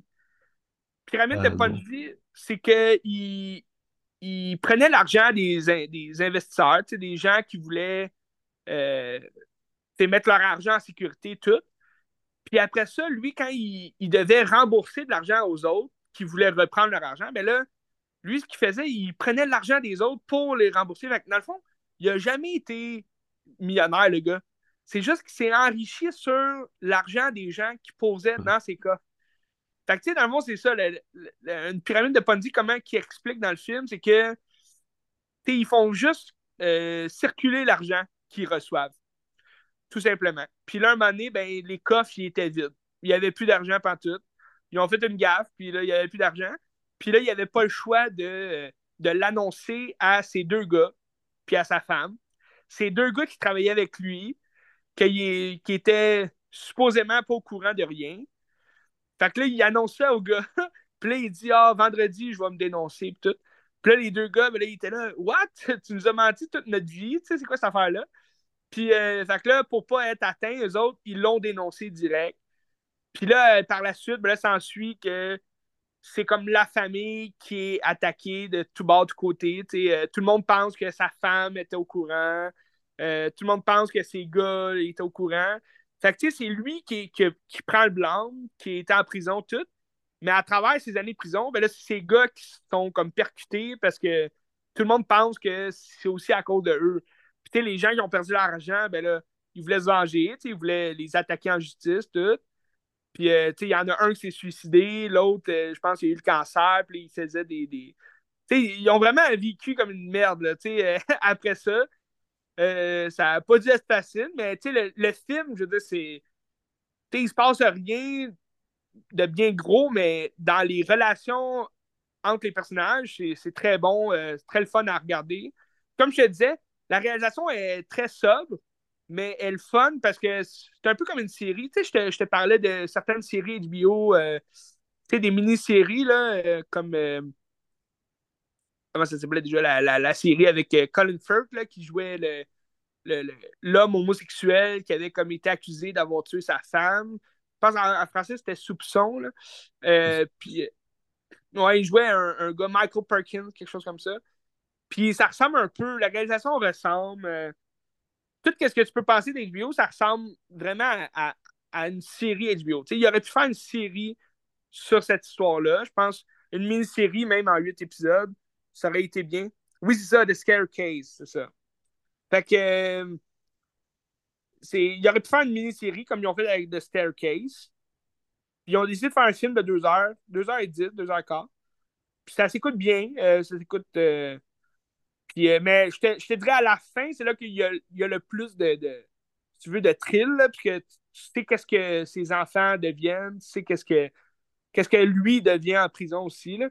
Mais tu sais, c'est ça. C'est une histoire triste parce qu'il a, il a floué euh, des milliers de personnes. Mais je pense que c'est 65 milliards, c'était marqué la fraude ah, ouais, C'est malade. Je pense que c'est un des plus grands voleurs au monde. Là, sais. Fait que euh, c'est ça. Mais c'était intéressant. C'est un bon film. Mais il est-tu mort? Ouais, ouais, ouais. Il est, mort euh, en prison si je me trompe pas. Là. Ben là, en prison, oui. Là. Il, est en prison à vie. Là. Fait que même s'il est pas mort, ben peux dire que c'est comme s'il était mort. Là. Mais je pense en 2012, si je ne me trompe pas, il est, mort. OK. Mais je peux me tromper là, à la fin, sûrement. Ça le dit sûrement à la fin, mais j'ai pas de souvenir. Mais c'est ça, il est en prison à vie pour 150 ans, je pense. Mais c'est le gars, il a déjà 80. Là, mais Robert De Niro, Christy d'acteur dans ce film-là. Euh, on retrouvait le Robert De Niro, tu sais, qu'on connaît. Ça, parce que me semble récemment, De Niro, il a fait, euh, mettons, euh, The Irishman, qui doit être pas pire. Ouais. sinon, c'est comme des rôles un peu plus comédie. comédie ouais, c'est euh, ça. Genre Silver Lining Playbook, là, je sais pas trop. Ouais, ben, The Silver. ouais. Ce, ce film-là, vu c'est une comédie de. de, de... Parce qu'il a joué dans pas mal tous les derniers films de justement ce gars-là. Là. Comment il s'appelle le réalisateur de? c'est lui qui a fait Amsterdam. Là. Ouais, ouais, c'est ça. J'ai un blanc. David O. Russell. David O. Russell, c'est ça. Il a, il a, pas mal joué dans tous ses derniers films. Mais tu sais, Amsterdam, il y avait un petit rôle aussi, là, Robert De Niro là-dedans. Mais sinon, c'était des comédies vraiment pourries, là, comme Dirty Grandpa, euh, euh, La guerre avec grand-père. Tu sais, c'est des films vraiment mauvais. Je sais pas pourquoi il fait des films de même. Tu sais, oui, il joue bien, mais je veux dire, c'est des films, c'est des rôles très faciles justement, récemment, euh, prochainement, je pense à la fin du mois, tu as une autre comédie là, qui, sort, qu'il joue, euh, il joue un père. Là. Je ne me rappelle pas le titre, mais c'est comme l'histoire de mon père, quelque chose comme ça. ah oui, avec ça... Sébastien Maniscalco, j'ai vu, ouais. Oui, c'est ça, tu as Mais ça a l'air complètement mauvais, tu sais. Mais là, ce qui est le fun, c'est qu'il s'en vient avec le prochain film de Martin Scorsese que ça a l'air que c'est écœurant, hein, les critiques à les Critiques, ben, je vais te montrer la cote Letterboxd. Je pense que c'était comme 4 points kick. Ah, j'ai hâte de voir. J'ai vraiment hâte de voir. Ils ont sorti l'annonce d'ailleurs. Fait que tout le monde allait voir ça, l'annonce de, euh, de, de, Killers of the Flower Moon.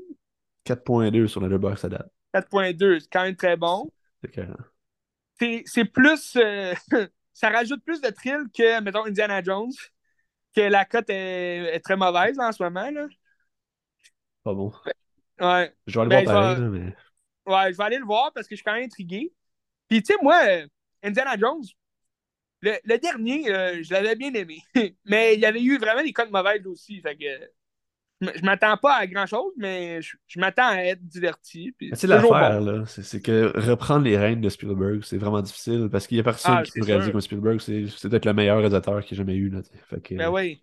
Mais, mais c'est ça, mon questionnement, c'est je vais attendre de le voir parce que je me demande si c'est pas justement les gens qui vont euh, comparer, Spielberg avec James Mangold. Parce que James Mangold, excuse-moi, mais tous les films qu'il a fait, c'était vraiment bon, là. Euh, il n'y avait rien de mauvais là, dans ses films. C'est un critique réalisateur. Fait que je suis pas mal confiant qu'il a quand même repris les rênes. En même temps, je voyais des critiques que c'était peut-être la CGI des fois qui était mauvais, là, parce qu'on va retourner beaucoup dans le passé, voir un jeune Harrison Ford. C'est euh, Harrison Ford qui joue aussi, qui est comme euh, rajeuni, c'est ça? Oui, c'est ça. C'est le, CGI de, le, rajeunissement qui font comme un peu dans Marvel. En même temps, c'est Disney. Fait que, si dans Marvel c'est beau, je vois pas pourquoi ça serait pas beau dans, le film Indiana Jones. En tout cas, ça, reste à voir. J'ai hâte de voir, mais tout ça pour dire Robert De Niro. Euh, j'ai hâte de le voir dans un Scorsese's. Oui. Ça va être bon. Il dure, il dure longtemps en plus, là, un bon 3h30, je pense. Euh, je vais aller voir. Il me semble que j'ai vu euh, 200 quelques minutes. 215 Deux- minutes? 206. 206. C'est ben, c'est 3h25. Ouais, ouais, ouais. un bon long. 3 ans et demi. En espérant que ce soit pas aussi long que Richmond. Parce que Richmond, c'était un peu trop long. Mais euh, j'ai confiance en Leonardo DiCaprio. Puis là, ça, ça va faire la suite de ma- mon prochain film, mais je peux, je peux te laisser parler d'un film. euh. Euh, ouais, je vais parler avec mon film euh, de Cannes l'année passée. Hein? Euh, Les cinq diables de Léa Missius avec Adèle Exarchopoulos, là, qui est la fille de la vie d'Adèle, Oui, cette fille-là. cette fille-là. Une bonne actrice en plus, elle est bonne. hein. Je trouve qu'elle a une voix bizarre, mais euh, elle est bonne. Oui. Euh, puis dans le fond, Les cinq diables, c'est l'histoire. Ça me fait penser un peu à Jordan Peele, mettons, Us, dans le sens que c'est un, un Ouais. propos social, puis c'est quelque chose d'un peu mystique qui se peut pas, puis t'embarques dedans, puis c'est comme assez mystérieux, puis tu te demandes où est-ce qu'on s'en va. Mhm. Euh, puis dans le fond, c'est Adèle Exarchopoulos, qui est une, euh, une nageuse professionnelle. tu sais. Puis elle donne des cours de nage, puis de, de- d'aérobie dans l'eau, affaires comme ça. Puis elle est mariée avec Jimmy, un homme, puis ils ont un enfant ensemble. OK. Puis là, un moment donné, la sœur de Jimmy elle revient dans le portrait. Puis tu te rends compte que là, oh, OK, il y a quelque chose qui est de bizarre dans le village, puis euh, ça fout la merde un peu. Hmm. Mais là, la fille de Adèle, euh, qui, qui s'appelle Joanne dans le film, elle, elle a un nez vraiment très développé, fait qu'elle sent toutes les odeurs, puis c'est comme pas normal. Mais elle aime vraiment ça, fait qu'elle se fait des pots avec comme les odeurs de telle chose, puis elle les note pour dire Ah, ça, c'est l'odeur de ma mère quand elle est là. tu sais. Fait que là, elle sent ça, puis elle capote. Mais là, dans le sac de la sœur de Jimmy, qui est son père, euh, ben, il y a comme une petite substance qu'elle met dans ces choses, puis là, ça la fait comme pass out, puis elle retourne dans le passé. Puis là, tu te rends compte que dans le passé, la sœur de Jimmy, euh, ben, dans le fond, Jimmy puis sa sœur, c'est des noirs, tu sais. Fait que c'est important parce que ça parle un peu de racisme puis d'homophobie, puis des affaires comme ça. tu sais. Puis euh, là, sa sœur, elle voyait toujours une petite fille.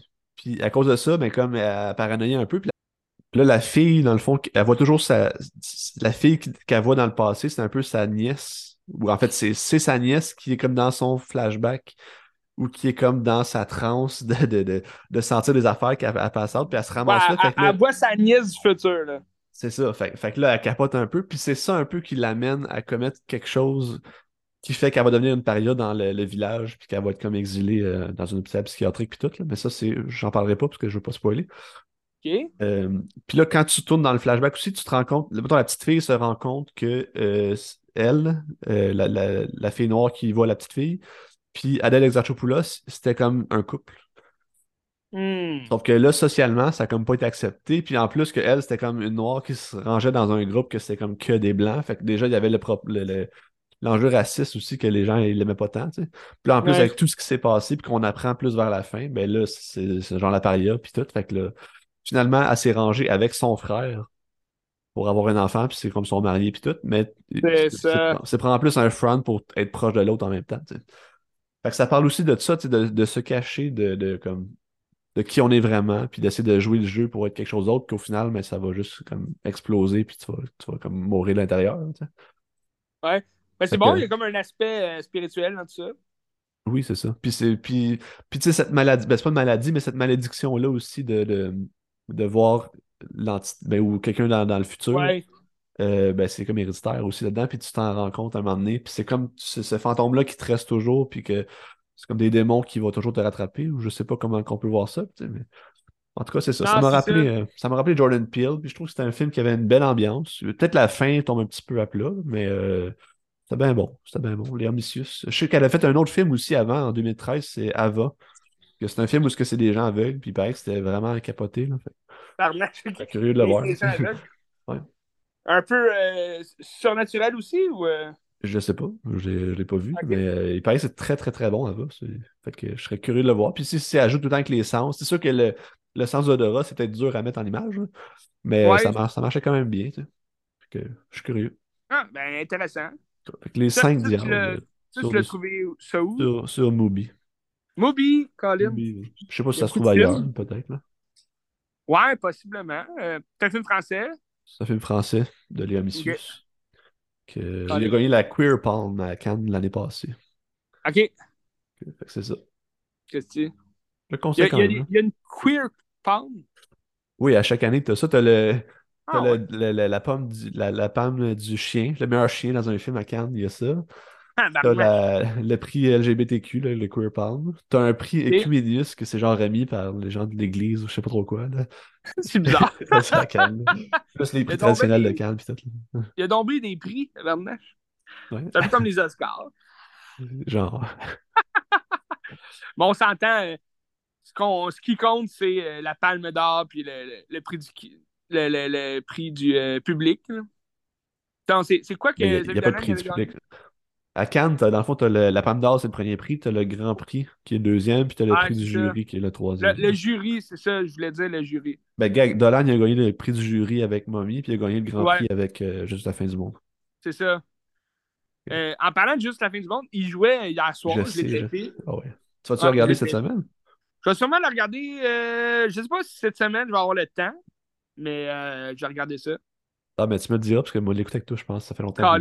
Je- C'est tellement bon, là. C'est tellement bon, celui-là. là. Fais-toi au courant avec ça.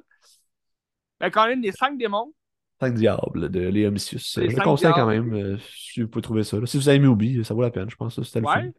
fun. Ça dure une heure et demie, ça s'écoute bien. Mhm. Ouais, ouais. Ben, Colin. Ouais.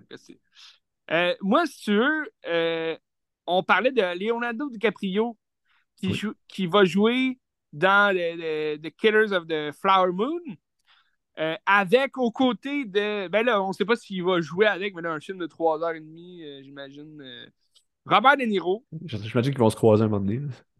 Je- ben là, j'espère. mais en tout cas, ça serait le fun parce que euh, je sais pas si tu savais, mais ils ont, ils ont joué souvent ensemble, les deux. Quand ils étaient jeunes. Oui. Mettons, Donc, récemment, dans- ils ont joué ensemble ou ça fait Euh, longtemps? ré- récemment, non, je pense pas. Euh, dans les Scorsese, euh, il n'a jamais apparu dans un film avec Leonardo DiCaprio, je pense. Non, c'est vrai, parce que c'est la première fois que les trois sont ensemble, euh, le C'est trio. ça. C'est vrai. Ouais. Ouais. Parce que, mais il aurait été bon, par exemple, Robert De Niro dans The Departed. Je pense qu'il aurait, il aurait, il aurait eu sa place là-dedans. Ouais. Mais euh, bref, ben, il aurait peut-être pu jouer le, le rôle de Martin Sheen. Tu sais, le, le, le chef de police. Là, de... Ouais. Puis, euh, puis d'ailleurs, on ne connaît pas l'histoire derrière ça. Peut-être qu'il avait eu le rôle, mais qu'il n'a pas pu euh, à cause d'un. En tout cas. Euh, bref, Leonardo DiCaprio, j'ai regardé aussi ses films que j'avais pas lu, vus à lui, dont, dont deux films que j'avais jamais vus. Euh, je vais commencer avec le. Ben, je dirais les deux, là, je les ai vraiment aimés. Ces deux films, euh, le fun. Mais je vais commencer avec celui que Robert De Niro a un peu plus d'importance euh, dans le film. Il a un plus grand rôle. Donc, c'est This Boy's Life. This Boy's Life, un film de 1993. Euh, le réalisateur, c'est. oui, c'est ça. un jeune Léo. Michael Michael Jones. Euh, il n'a pas fait grand-chose euh, de, de très. euh, Il a fait le- Basic Instinct 2. Ouais, ouais, non, c'est ça. Tu sais, le, le Jackal avec Richard Gere puis Bruce Willis. Mais il a fait d'ailleurs un autre film avec Robert De Niro, The City by the Sea, que j'ai en DVD, que j'ai vu quand j'étais plus jeune. Mais c'est vraiment pas un bon film. C'est, James Franco qui est le fils de Robert De Niro. euh, il, est- accro à, l'héroïne. Puis il s'en va comme euh, City by the Sea, c'est, euh, à, à- à Brooklyn, là, comme sur le bord de l'eau, puis tout. Là. Puis euh, il se drogue, puis tout. C'est, c'est pas un très bon film, mais This Boy's Life, euh, 93, ça raconte l'histoire d'un jeune Leonardo DiCaprio, il a comme 12 ans. Euh, il déménage avec sa mère euh, dans euh, euh, un, nouveau village. Puis là, c'est expliqué au début du film. C'est comme le narrateur du film. Là. Fait qu'il il parle de, sa vie, comme quoi euh, sa mère était battue par son père. Fait qu'elle l'a quitté. Puis là, après ça, euh, non, étais-tu battue? Ouais, c'est ça, ok. Faut pas que je mélange de film. Parce que dans l'autre film aussi, il y a un grand rapport avec le père. Fait que là, il déménage. Puis là, finalement, tous les hommes qu'elle a eus après, ça a peut-être été des gros ratés, tu sais, qui la bat, puis tout. Puis là, elle se retrouve avec un nouveau chum qui est euh, Robert De Niro, qui est déjà un père de famille, puis euh, c'est un garagiste. Puis là, au début, il est super sympathique, il est fin, tout, il est charmant. Puis le, jeune Léo, ben là, lui, c'est l'enfant un peu, euh, tu sais, le, classique, euh, ouais, non, il sera pas mon père, tu sais, je l'aime pas. Fait que c'est un ado déjà rebelle un peu. ça se passe dans les années, au début 50, si je me trompe pas, ou 50-60. Euh, puis c'est la mode Elvis. Fait que là, tout le monde capote Elvis. Puis Léo, il fait tout le temps la coupe Elvis un peu à la Grease, là, tu sais, euh, rock and roll, rock et drogue et tout. Puis, euh, puis là, ça ne plaît pas vraiment à Robert De Niro, que lui, c'est déjà un père de trois enfants. Puis, tu sais, quand il arrive, parce que là, ils vont déménager chez, chez lui dans son petit village, tout. Puis là, dès qu'il arrive avec ses enfants, là, tu vois qu'il y a un ton un peu plus autoritaire. Ses enfants, ils ont comme peur un peu de lui. Puis euh, là, il va, de fil en aiguille, il va commencer à être comme ça avec Leonardo DiCaprio, mais à être un peu plus, euh, tu sais, justement, euh, sérieux, tu sais, direct. Puis il va vouloir l'élever comme un de ses fils, là. Mais, tu sais, un de ses fils, ben, tu sais, il y a juste un fils, là, puis deux filles, mais il va vouloir l'élever comme son propre fils, puis à sa manière. Fait que c'est quand même. Je m'attendais à quelque chose de plus violent. Ça devient quand même violent plus à la fin, mais ça reste quand même assez sobre comme film. C'est très familial aussi. C'est pas. Euh, il n'y a rien d'extraordinairement euh, rough à voir. Il n'y a rien de dur pour, euh, pour les émotions de quoi de même. Mais c'est très bon quand même. c'est je dirais que c'est une petite balade. Euh, c'est un peu une balade irlandaise, dans le sens que tu sais qu'à la fin, ça va se finir quand même triste. Que le jeune, il est comme pogné là, tu sais. Euh, vu qu'il est rebelle, il est tout le temps comme en retenue à l'école. Euh. son beau-père, il veut le garder avec lui parce qu'il veut comme avoir une pression sur lui. Fait qu'il il scrape comme ses, auditions pour les, collèges, les grands collèges, puis tout. Fait il y a comme une espèce de, de euh, le personnage de Robert De Niro, il, comme, il veut une emprise sur sa, femme puis son fils à elle.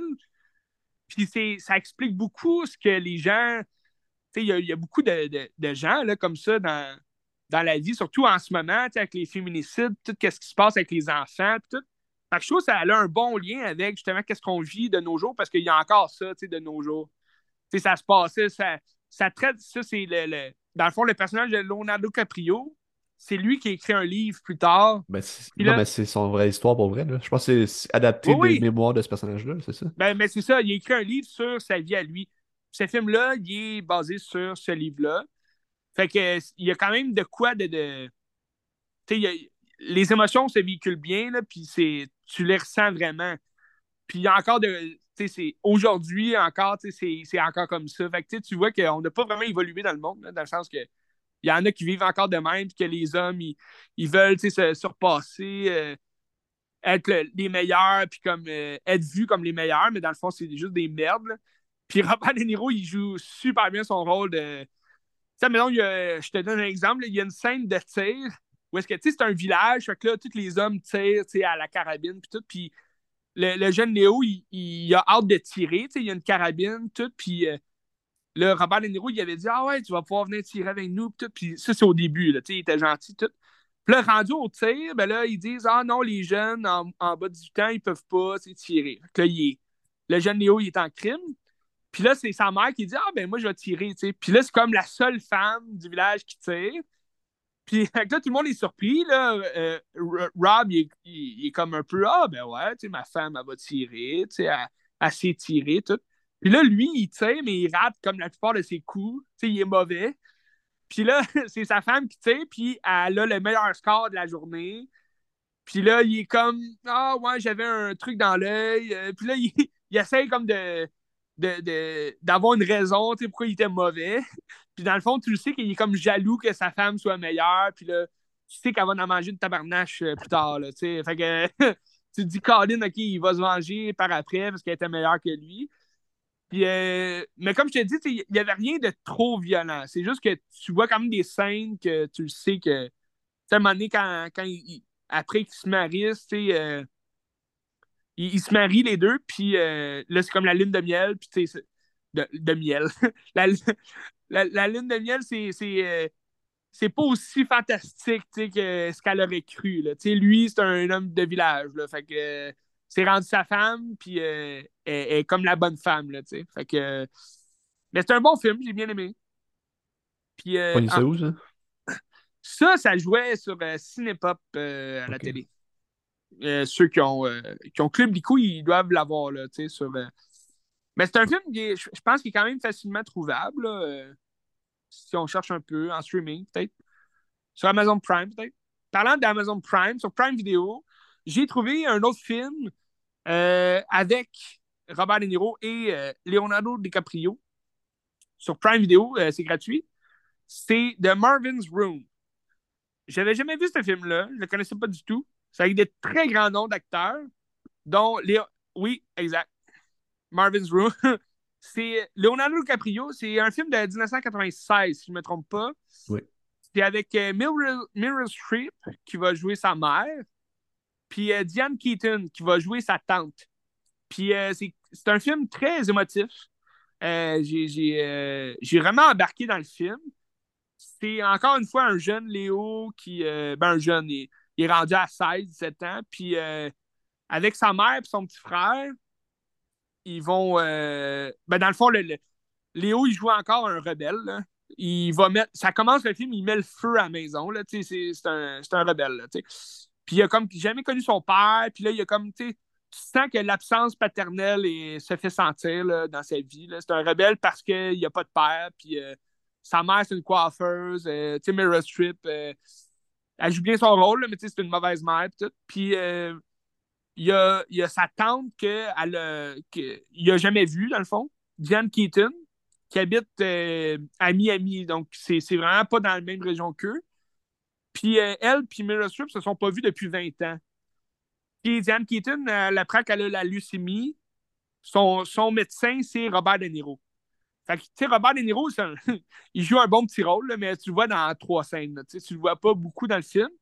Mais il fait quand même une, bonne figure là, dans le film. Puis euh, c'est quand même intéressant parce que tu sais que trois ans auparavant, il jouait avec Leonardo DiCaprio, puis c'était comme son beau-père, il le battait. Puis là, il va jouer son médecin, va, ben, c'est un médecin qui va euh, prendre des, des échantillons, excuse, parce que dans le fond, là, sa sœur, avec ses enfants, ils vont venir à sa maison pour, euh, pour savoir s'ils sont. Euh, sont euh, voyons. Ils, ils, font des tests là, pour savoir s'ils sont compatibles pour donner de la moelle épinière, pour la leucémie, tout. Fait que ils viennent là, puis là, c'est comme le choix de la leucémie. On, on, a déjà vu ça, c'est pas nouveau comme, comme film, là, le choix de Est-ce que je, est-ce que si je suis positif, je peux. Euh, est-ce que je vais accepter de faire ça pour ma tante? Puis, tout?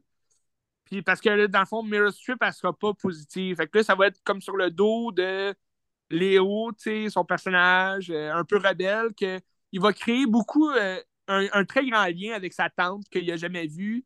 Mais que vu que Diane Keaton est atteinte d'un cancer, on dirait qu'elle comme plus comme enjouée, elle veut comme vivre sa vie un peu plus, fait qu'elle va faire des mauvais coups avec lui, ils vont vraiment créer une belle, une belle chimie ensemble. Puis à travers ça, ben Marvin, Marvin, c'est euh, le père de Meryl Streep et de Diane Keaton, qui est malade, il est comme euh, il est paralysé au lit, là, il faut, faut qu'il le nourrisse puis tout. Puis euh, je trouve ça je trouve ça bien parce que c'est le titre du film, de Marvin's Room, mais il se passe rien vraiment dans la chambre de Marvin's. Tu sais, comme ils vont le nourrir. C'est comme un peu l'histoire du film, c'est parce que Diane Keaton, elle prend soin de son père, tu sais. Puis là, à travers le film, elle est comme si je peux pas survivre, c'est qui qui va prendre soin de lui, tu sais. Puis là, c'est comme la, la relation avec les deux sœurs, puis la relation avec euh, Meryl puis son fils qui, qui, est comme en jeu, tu sais. C'est comme je peux pas rester là, j'ai ma vie ailleurs, mais la vie ailleurs est, pas mieux pour ses enfants. Fait qu'est-ce que cette vie-là, ici, euh, chez elle, est, est, est, meilleure, pour ses enfants, pour elle, puis tout? Fait que c'est comme des choix de vie un peu à faire, puis euh, c'est plein d'émotions comme film. Euh, il proche de la fin, il s'en va à Disneyland, fait que là, tu si vous êtes déjà allé à Disneyland, ben là, tu, tu, rentres encore plus dans la nostalgie de justement une vraie famille qui va s'amuser et tout. Puis euh, c'est ça. Mais, mais Léo il est très bon acteur, même quand il était jeune. Mais tu sens qu'il jouait pas mal le même rôle sais que, que dans This Boy's Life, puis dans l'autre film que je vais te parler euh, par après. Je vais te laisser parler d'un film. mais, c'était euh, avant Titanic. Oui, oui, oui. Ben, Marvin's Room, c'est en 96, le Titanic, c'est en 97. Puis c'est vraiment euh, au Titanic qu'il a, il a été connu de tous, puisqu'il a fait Romeo plus Juliette de Baz Luhrmann en 96 aussi. Fait que euh, c'est en 96, sa carrière a comme parti, mais c'est vraiment le Titanic qui l'a fait connaître là, avec euh, James Cameron, bien sûr. Ah! Léo. C'est un bon acteur, Léo. Là. Très bon acteur. La plage. Excellent. Là, je peux aller avec euh, un, film que j'ai moins aimé ou un film que j'ai beaucoup aimé? Euh, vas-y, finis avec celui que tu as moins aimé. Parce que moi aussi, je vais finir un peu avec ça. Ok, ben là, j'ai regardé un film d'Aki Korismaki, parce que Korismaki, c'est un de mes cinéastes préférés, puis son prochain film est à Cannes cette semaine. Fait que là, j'étais comme, ah, j'ai comme le goût. C'est un cinéaste finlandais qui est, euh, ben, qui est particulier. C'est assez minimaliste, ses films. Ses films durent vraiment pas longtemps. Puis le film que j'ai regardé durait 1h10, fait que ça s'écoute super bien. Ok. Ça s'appelle The Match Factory Girl, qui est sorti en 91, je pense, ou début des années 90.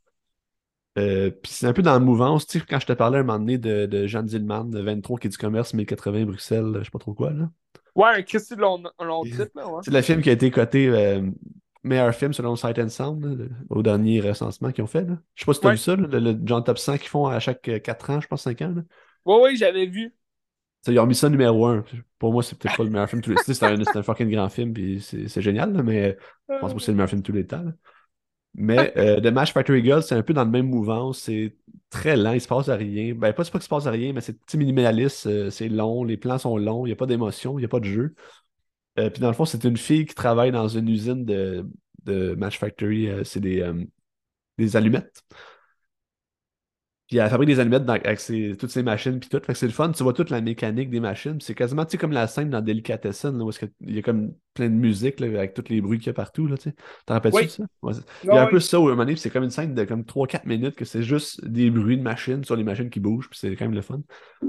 Euh, c'est ça. Puis elle euh, est avec ses parents. Puis ses parents sont comme oppressifs un peu. Puis euh, elle lit des romans à l'eau de rose un peu romantique. Puis comme si c'était l'idéal, c'est comme, il faut que je sois en couple. Puis cette vie de famille-là, c'est ça, c'est comme l'idéal euh, qu'il faut faire. Ça. Ouais. Fait là, elle essaie de se trouver un gars, puis elle se trouve un gars, puis il est comme pas tellement gentil, puis là, il la met enceinte, puis là, quand elle est enceinte, ben euh, là, euh, ben, il la sac là, puis il sac son camp. Fait que là, il est comme pogné enceinte de même. Puis là, juste pour se venger, elle va comme pogner tout ce qui est oppressif pour elle, puis tout ce qui la fait chier, puis elle va juste tuer tout le monde. Hein? c'est ça le film. Elle, tue tout le monde carrément? Ben, tout le monde qui, qui, qui, est comme un symbole d'oppression, genre ses parents, son chum, euh, un autre gars qui est dans un bar par rapport. Ça va tous les tuer. Un peu genre euh, Natural Born Killer. Un peu, mettons, mettons un peu euh, le film avec Michel Monaghan.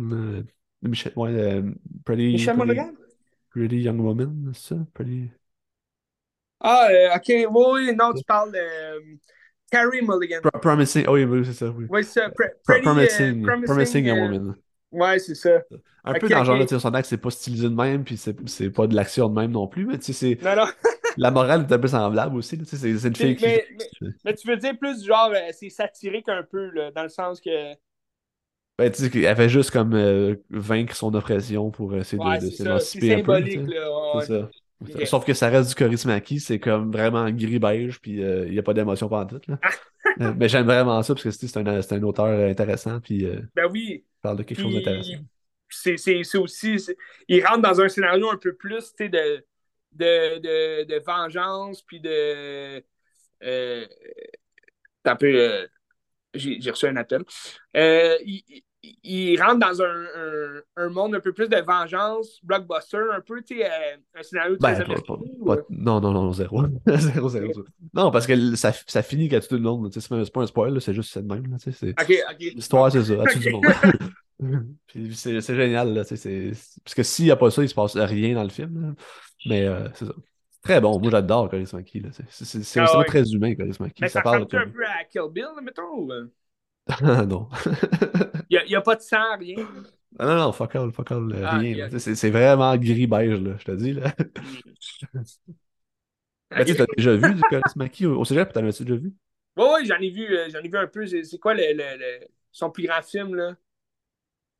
Euh, ben moi, au cégep, j'avais vu euh, le... J'ai engagé un tueur avec Jean-Pierre Léo. Hmm. Oui, c'est ça, avec le, le- le- le petit char, là. Il amène le gars en haut d'une falaise avec son petit char. Il tire dans son char. Je sais pas, je me souviens pas. OK. Ben, Peut-être. ben, je pense que oui, on parle du même film. Ça se peut. Ouais, on parle du même. je pense que moi aussi, c'est lui que j'avais vu. Mais, mais, OK, mais c'est quand même, OK. Mais c'est intéressant quand même, à tuer tout le monde. Puis, euh, Ouais. C'est un film qui, qui, c'est une heure et dix. Mais ça reste un film. Tu sais, tu dis mais ça reste un film d'auteur, là. Tu sais, que. Ah, très d'auteur, là. C'est Ouais. très, très. pas- tu sais, je pense que quelqu'un qui aime beaucoup la- l'action et les films américains, elle va détester ça, là. Parce que c'est tu sais, c'est lent, là. C'est très, très lent, là. Mais c'est bon, moi j'adore ça. C'est génial. Ouais. Mais, mais Promising Woman, j'a- j'avais détesté, là. C'était pas bon, Ouais. là. Mais, euh, mais peut-être que ça, j'aimerais. Euh, Ah non, mais je parle plus dans les thèmes, mais tu sais, c'est deux films complètement opposés, complètement Ah différents. ouais, aussi, non, c'est juste par rapport à l'oppression de, de, de, de la société, mettons. Là. ouais. C'est Mhm. ça. Fait qu'en tout cas, je le, je le conseille quand même fortement. euh, Match Factory Girl de Coris Maki. Puis aussi qu'on trouve ça? Moi, j'allais en Criterion, fait que ça doit se trouver sur le Criterion, Channel. je sais pas. C'est peut-être sur YouTube aussi, ça doit se trouver sur YouTube. Ah, peut-être. hein. Il, y a, il y a beaucoup de vieux films euh, Ouais. qui se trouvent euh, gratuitement, ça. euh, Ouais. ici. Ben, Colin, tu veux-tu y aller avec euh, un autre film de Leonardo DiCaprio? Vas-y. Il t'en reste combien, toi? Moi, il m'en reste un. Euh, il m'en resterait un aussi, mais je te parlerais d'un autre qui a un rapport avec ce film-là que je te parle. Mais que ça n'a pas du tout rapport avec euh, Rob De Niro ou euh, Leonardo. Mais avec le même thème un peu. Ok, vas-y. Le, le thème, la drogue. L'héroïne. La, la dépendance, Ben. C'est ça le thème. Euh, Basketball Diary. Ouais. As-tu déjà vu ça? Non, j'ai pas vu. Non. 1995, si je ne me trompe pas. Donc, c'est euh, c'est entre This Boy's Life et euh, Marvin's Room avec Romeo plus Juliette aussi, là, de 1996, de Leonardo DiCaprio. Euh, c'est un film qui, qui est quand même reconnu là, comme étant un film de Leonardo DiCaprio. Euh, facile facile à, à trouver quand même aussi. C'est un film. Moi, je l'avais déjà vu tout jeune. Puis je jouais, vois-tu, à la TV l'autre fois, je me rappelle plus quel poste, mais je, l'ai tapé, puis euh, je l'ai revisionné. Puis tu sais, pour vrai, c'est pas un, très bon film. Tu sais, il n'y a pas grand-chose qui se passe. C'est Léo qui. Un jeune de 15 ans qui, euh, qui va. euh, qui est à l'école catholique. Ça se passe dans les années 60 encore. C'est encore basé sur une histoire vraie, euh, basé sur un livre, là, des écrits de justement le personnage qui écrit un journal. Euh, Jim veut- Carroll. oui, c'est ça. Il veut faire des, des études là-dedans et tout, mais euh, il, il fume avec ses amis, il prend de la dope. Tu sais, c'est le, le- le- un peu le commencement des hippies aussi, là, tu sais, au State. En ça se passe en Californie, puis il joue au basketball avec sa gang d'amis, dont Mark Wahlberg, un jeune Marky Mark qui va jouer au basketball avec lui. Puis euh, la gang, c'est ça, euh, ils, vont, euh, ils vont faire souvent des mauvais coups, ils vont voler d'un casier et tout. Puis là, ils vont finir par être dépendants à la drogue. Sauf un, un des quatre, qui lui, il va choisir le basketball à la place. Mais là, en étant dépendant à la drogue, ben là, ils, vont, ils vont être expulsés de leur école. ben, en fait, expulsés. Ils, ils vont quitter là, de leur propre chef. Mais ça aurait été comme la, la, pire, la pire décision de sa vie parce que là, sa mère va le mettre dehors, elle voudra plus le voir, puis là, il va essayer de, voler dans la rue, tout. Ça, ça va vraiment, sa vie va vraiment dépérir de plus en plus que tu, tu regardes. Puisqu'au début du film, c'est le meilleur joueur de basket, tout le monde compte pour lui, puis euh, les rit dans la rue de- des prostituées qui essayent de, se faire de l'argent, puis là, il, il rit d'elle, mais plus tard, ça va être comme lui, la pute. Il, va, il va tout faire pour avoir du cash, puis pour pouvoir euh, se payer sa dope. Puis euh, tu vas avoir, mettons, Marky Mark, euh, lui, il va, il va finir en prison à vie parce qu'il va tuer quelqu'un. Puis, c'est vraiment, tu rentres dans le monde un peu plus dégueulasse, rural, des dépendants d'héroïne et tout, des années 60. Fait que, oui, vas-y. C'est-tu mon réalisateur un peu comme Requiem for a Dream ou c'est comme c'est de la réalité puis t'acceptes ça puis t'es dedans? Ah non, c'est ça, c'est vraiment, t'es, es, vraiment dans leur réalité puis euh, c'est pas filmé. Il euh, n'y a rien de la réalisation qui surpasse nos attentes. Là. Même le réalisateur, je le connais même pas. Euh, c'est euh, vraiment un film biographique ordinaire. Il n'y a rien qui va venir même quand il prend de la dope, tu fais juste le voir en gros plan, euh, en pleine sueur, puis comme il, s'endort, puis tout. Puis c'est pas. Tu sais, je dirais même pas que c'est un bon rôle de Léo. Tu sais, il joue pas. Euh, tu sais, oui, il va bien jouer le, jeune euh, rebelle qui se drogue, mais il n'y a rien comme de, de d'émouvant dans tout ça. J'ai, j'ai pas eu d'émotion vraiment pendant, pendant le film. Ben, tu sais, mettons par rapport à des films de drogue, tu as Trainspotting que tu, rentres là, puis tu juges pas les gens parce que pour eux, c'est la réalité, puis c'est leur manière de vivre. Puis même si tu as du bon sens, puis tu disais ça n'a pas de sens, mais comme tu c'est jamais dans le jugement de la manière que la caméra filme l'action puis tout. Tandis que mettons un Requiem for a Dream, t'es toujours de comme faut pas faire ça, c'est mauvais parce que la caméra t'a dit que c'est mauvais, puis c'est comme à check ah les merdes que l'on filme. Est-ce que tu ressens ça dans ce film-là ou pas? Ben, dans ce film-là, je te dirais, c'est, c'est trop monotone pour avoir une opinion à, travers ça. Pour ça, je te dis, c'est comme c'est très sobre. Tu n'as aucun mouvement de caméra qui va te faire justement sentir. Tu sais, il y a peut-être une scène où est-ce que tu te sens vraiment mal à l'aise. Puis tu es comme, OK, tabarnache, il est rendu à ce point-là. Puis c'est quand il, accepte de se faire sucer par un vieux pour avoir de l'argent. Puis là, tu te fais, OK, tabarnache, tu vois rien à l'écran. C'est pas du, euh, du Aronofsky, mais, mais tu, sens quand même cette cette ambiance-là délabrée, dégueu, dans une toilette publique, tu es comme tabarnache, euh, il, est rendu bas. Mais il n'y a, aucune scène, mis à part justement le sujet qui est euh, très trash, qui est quand même difficile à accepter, le, sujet de la drogue, mais je pense, mettons, à avoir un, un Danny Bold ou un Aronofsky, oui, l'histoire aurait été upgradée un peu plus, tu sais tu te, serais vraiment senti dans, euh, dans cet univers-là beaucoup plus que, que juste de le voir se promener dans la rue, puis tu sais, comme pleurer, puis crier pour de l'argent, puis euh, à un moment donné, tu sais, moi j'aimais ça au début, la, première heure, elle est fun à regarder parce que tu vraiment le, le grand joueur de basket, le, le, le jeune qui a vraiment de l'avenir, dépérir, comme se retrouver au bas de l'échelle à cause d'un mauvais choix qu'il a fait de suivre ses amis pour la drogue. Puis, mais là, l'autre heure d'après, c'est juste du niaisage dans la rue. Puis c'est comme. C'est vraiment long à la fin. Tu penses qu'il va s'en ressortir, puis là, finalement, il retombe dedans.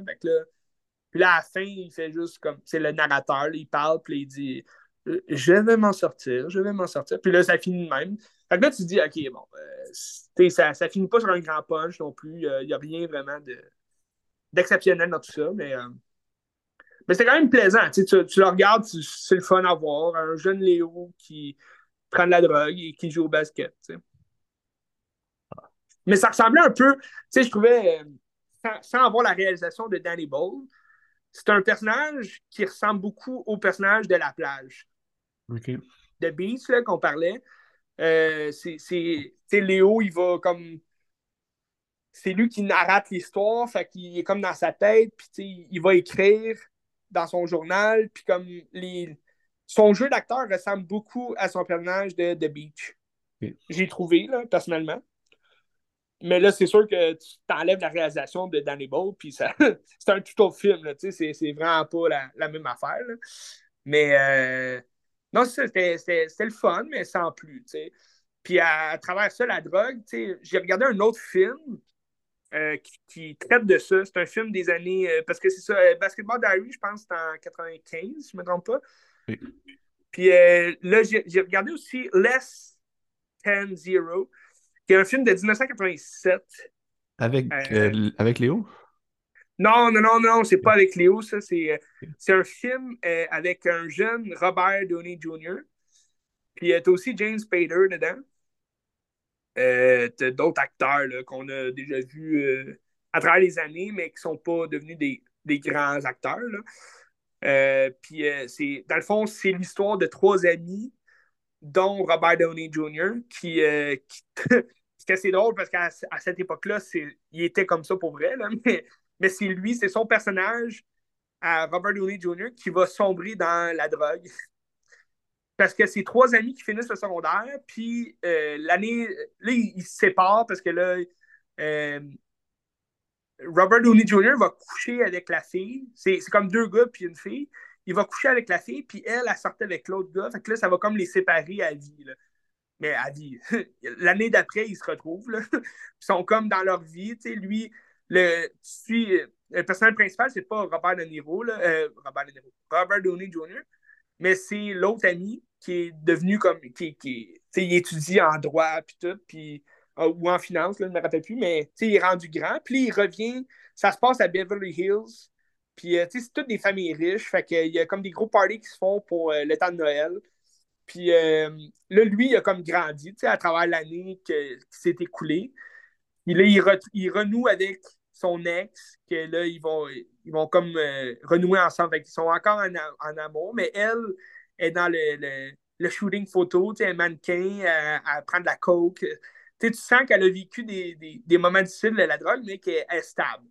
Tandis que Robert Downey Jr., lui, il a, comme il, a arrêté les études, euh, sa job ne fonctionne pas, il, est en manque de dope parce qu'il n'y a plus d'argent. Puis James Spader, c'est son revendeur de, poudre. Puis euh, il dit Tu m'en dois déjà, euh, tu me dois déjà trop d'argent, je peux, je peux plus te laisser des, des, des, notes d'argent. Puis tout. Fait qu'il continue d'y en donner, mais c'est ça, un moment donné, c'est parce que là, il faut qu'il paye pour ça. Fait que là, il va comme, commencer à se prostituer, puis euh, à, aller dans les parties de James Spader, puis là, ça vire au bordel, puis... ça ressemble un peu à, Basketball Diary, parce que tu, te retrouves au début du film, hey, c'est Beverly Hills, tu sais, c'est comme... T'es au top du top, tu maisons euh, de riches, les gros parties, tu des années 80, c'était le rock and roll. Puis euh, c'est aussi le Straight Outta Compton, tu sais, le le NWA qui rentre, le rap et tout. Fait que là, ils font le party, puis à, mesure que l'histoire avance, tu vois juste comme Beverly Hills devenir vraiment dégueulasse, puis comme c'est Robert Downey Jr. qui rentre dans la, la, justement l'enfer de la dépendance, euh, de la drogue, puis là, il faut qu'il faut qu'il arrête la drogue, fait que là, il est comme en cure, puis il va s'évader, il va aller sucer n'importe qui pour avoir du cash, puis euh, fait que c'est quand même trash, ça rentre dans vraiment la, vibe de, de, film de dope. Ça reste quand même un film des années 80 qui est quand même relax. Là. On voit, on, on, verra rien de, de, de, de trash. Ou, euh, mais l'idée, juste l'idée qu'on voit, c'est quand même trash. mais tu, tu rentreras pas dans un film d'auteur dans ce film-là. Même le réalisateur, je pense qu'il a rien fait de particulier. C'est euh, Marek Kaniewska, que je connais pas du tout. Mais, mais c'est juste euh, drôle de voir un jeune Robert Downey Jr. dans la drogue, puis de savoir qu'il était vraiment dans la drogue. Et son dernier film qu'il a fait, c'était A Different Loyalty. C'est ça. Je connais pas, ça a. En, en, 2004. en 2004. ah, c'est. Euh, mais c'est, en, en, français, c'est. Parce qu'en anglais, c'est Less Than Zero c'est un moins que rien. Mais en français, je pense que ça s'appelle Neige sur Beverly Hills. Oui. Puis la neige, c'est la cocaïne. Il y a beaucoup de coke dans ce film-là. C'est un genre de euh, film qui jouait en, éthique et culture religieuse au secondaire. euh, ça aurait pu. Ça aurait pu. Je l'ai pas vu. Là. Moi, c'était Crash qui, qui, jouait.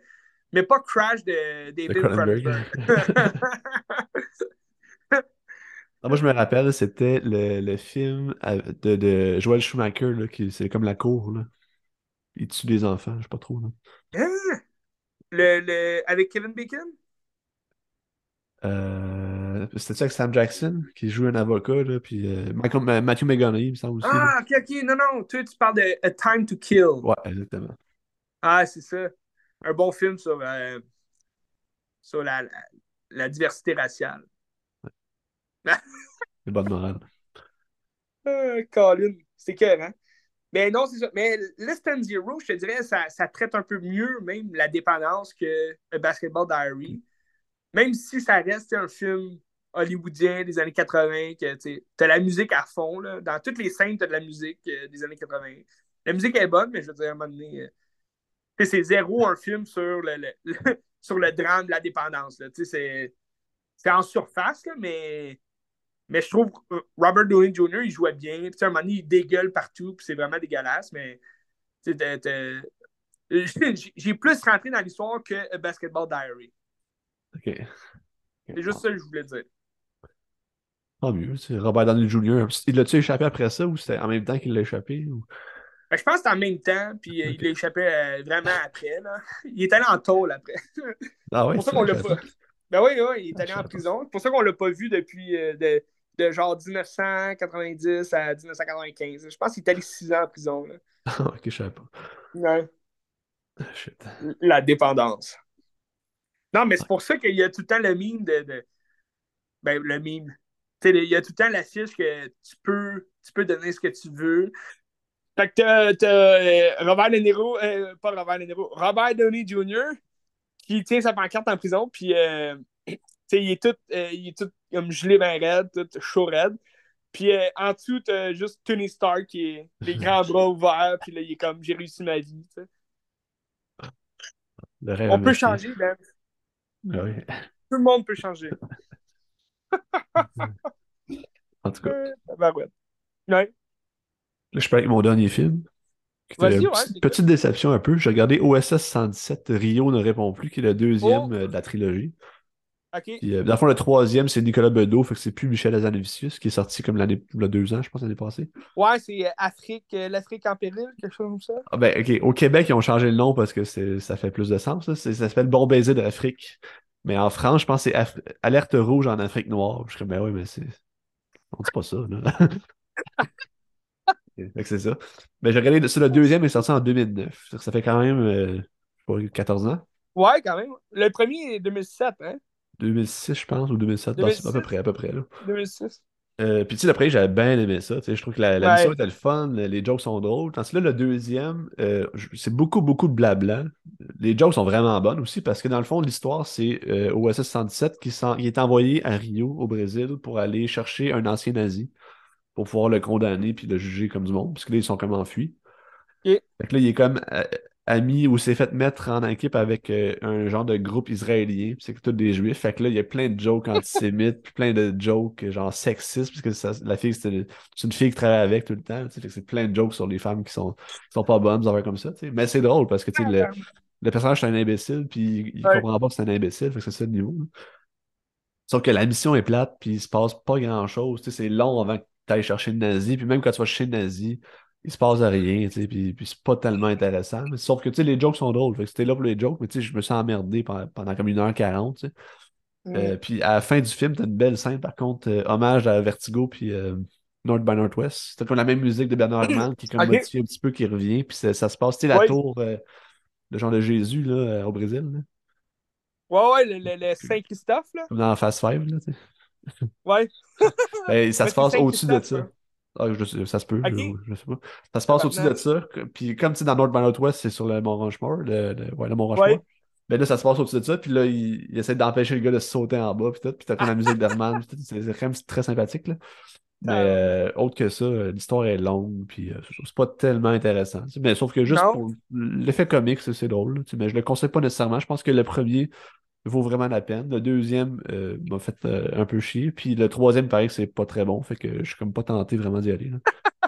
Ouais, le troisième, je, je- j'en ai pas vraiment entendu parler. Hein. C'est sorti il y a 2000 deux ans, je pense. En 2021, mais, 2022, je m'en rappelle plus. mais tu sais, c'est- c'est- on aurait dû en entendre bien plus parler, on dirait. Là. C'est ça. Ben, sur- mais là, l'affaire, c'est que c'était Michel Azanavicius, qui est quand même un bon réalisateur, qui a fait des choses intéressantes. Puis qui, là, c'est Ouais. rendu Nicolas Bedeau, qui je pense aussi qu'il est un bon réalisateur, mais je connais pas vraiment. Ah, mais il, il a fait un film récent hein, qui est sorti, je pense. Euh, je sais pas s'il est sorti un peu partout. Il joue euh, dans mon coin. Là. Oui, il est sorti, mais oui, c'est ça. Il paraît que c'est pas terrible. Mascarade, ouais. Mais il a fait La Belle Époque, qui paraît que c'est très bon, La Belle Époque, fait que je sais pas. OK. Fait Je sais pas. qu'il faudrait voir. En tout cas, le 3 est sur Crave, mais on dirait que ça me tente pas tant de le regarder. Ça a l'air un peu plate, là, fait que... Il- le 3, celui qui est le plus facile d'accès. Ben, les deux, les deux autres, c'est Tesa ou. euh, Euh, Le deuxième, il a joué avec Radio-Canada, je pense, il y a deux semaines. Fait que je l'ai tapé. Puis le premier, je l'ai. Que... Ah oui, que ça, je se vois, il est trouve. sur euh, tout.tv. On, Ouais, peut, on peut le voir sur tout.tv. Sûrement que ça se trouve assez facilement, pareil. Là. Ouais. Sais, quelqu'un qui veut avoir des bonnes jokes euh, un peu racistes puis tout, parce que c'est un épais, euh, allez-y, là, mais euh, je sais pas. Le, le Ouais. premier Ben, il est suffisant, je pense. Mais tu sais, comme selon toi, maintenant tu, tu regardes le premier, là. Ouais. C'est-tu euh, c'est-tu meilleur ou moins bon que Brisbane-Nice? Ah, c'est 100 fois meilleur. C'est tellement pourri, Brisonisme, c'est tellement Ouais, pas bon. Là. détesté. Moi, tout, j'ai pas vraiment aimé ça, Brisbane-Nice. C'était plus non, la joke, tu sais, quand on est. Parce que moi, c'est sorti, j'étais au primaire, tu sais, toi aussi, Ouais. je pense. Ouais. Puis, tu sais, c'était la joke du euh, acheter cassé, Cassé. euh, cassé, cassé. Ben, ben, tu sais, je l'ai réécouté il a pas si longtemps, c'était vraiment mauvais. Là. Ah oui, c'est tellement ridicule. J'ai pas vu le troisième, ben le troisième, là. le deuxième là, qui s'appelle Brise de Nice 3. Là. Ah, le- je savais pas Ouais. Ouais, ça s'appelle euh, Brise de Nice 3. euh, le, le 2, on, on a cassé le 2, quelque chose comme ça. là. Le, le 2 est cassé. Puis euh, je suis pas mal sûr que c'était pourri. Là. Ben, la preuve, tu sais, t'en as pas entendu parler, fait que ça a pas dû. euh, ça a pas dû être, être vu vraiment, là, tu sais. Mais Jean Dujardin est un acteur, tu sais. Ah, ben tu sais, ça a l'air d'un tas de merde, là. Ça a l'air vraiment Ouais. d'un tas de merde. tu surtout que tu le vois un peu, je trouve, dans ses rôles, il a comme l'air fraîchi un petit peu, puis je suis comme, ah, Ouais. je pense qu'il est de même Mais dans en, vie en vrai, tu parles, un, un, un temps- y, a, y a-tu des, des, y a-tu des, des, des news par rapport à ça, comme quoi c'est un tas de merde en vrai? Ben, tu sais, Stéphane Rousseau, euh, il a déjà tourné avec sur Astérix, ou je sais pas trop quoi, ou quand il était en France, Ouais, il tournait des films. Ouais, Stéphane, il a joué dans un Astérix, mais est-ce que Jean Dujardin a déjà joué dans un Astérix? ouais, je pense que c'était comme un gala en France, je sais pas trop quoi, puis Ok, ouais. euh, il avait compté ça à sous-écoute, qu'à un moment donné, Jean Jardin, il a dit, hey, viens t'asseoir sur moi, puis, puis il dit, ah, ben, je vais m'asseoir dessus, mais tu sais, pour lui, c'était comme un. Jean Jardin voulait juste l'humilier, puis comme il disait, hey, je suis meilleur que toi, puis tu t'assois sur moi, tu sais. Que c'est ça. Mais ça a l'air de là, ça a l'air d'un fraîchi. là, tu sais. C'est un bon acteur, là, pareil. Là. Stéphane, il s'est-tu assis sur lui? Oui, mais ben, il trouvait ça juste bizarre de dire pourquoi je m'assois sur, sur Jean Dujardin. Là. Ben ouais, un Christ d'acteur. Mais Hmm. tu sais, c'est. Je pense surtout, à, à ces personnages, tu sais, même.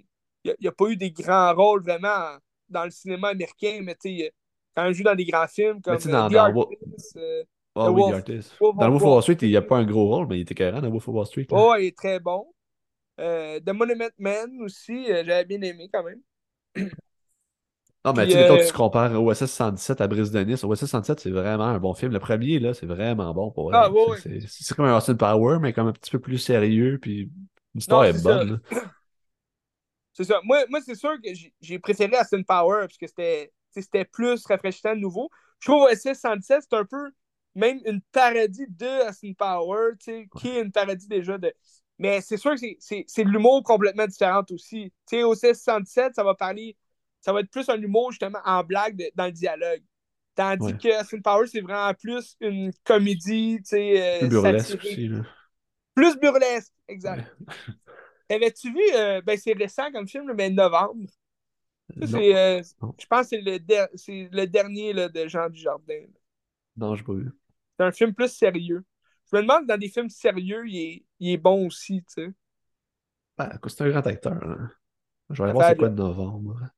Novembre. November. Une affaire de terrorisme, ok. Ouais. Oh, shit, ok. Non, je connais pas. Cédric Non. Jiménez. Ah, je pense que c'était ça à Cannes? En tout cas. Bonne Ah, Bac Nord. question. Ok, c'est lui qui a fait Bac Nord. Ok, je comprends. Ok. Bon, Mhm. ben, ok.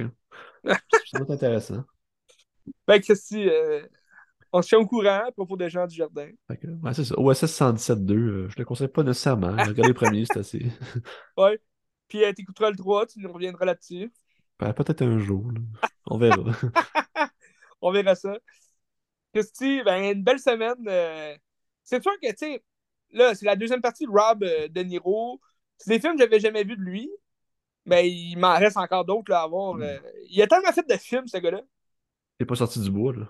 Non, puis tu sais, je parle pas de, de, de ses comédies non plus là, récentes. Tu sais, comme euh, La guerre avec grand-père, je je l'ai pas vu, puis je pense pas je vais le voir. Là, ça a l'air complètement pourri là, comme film.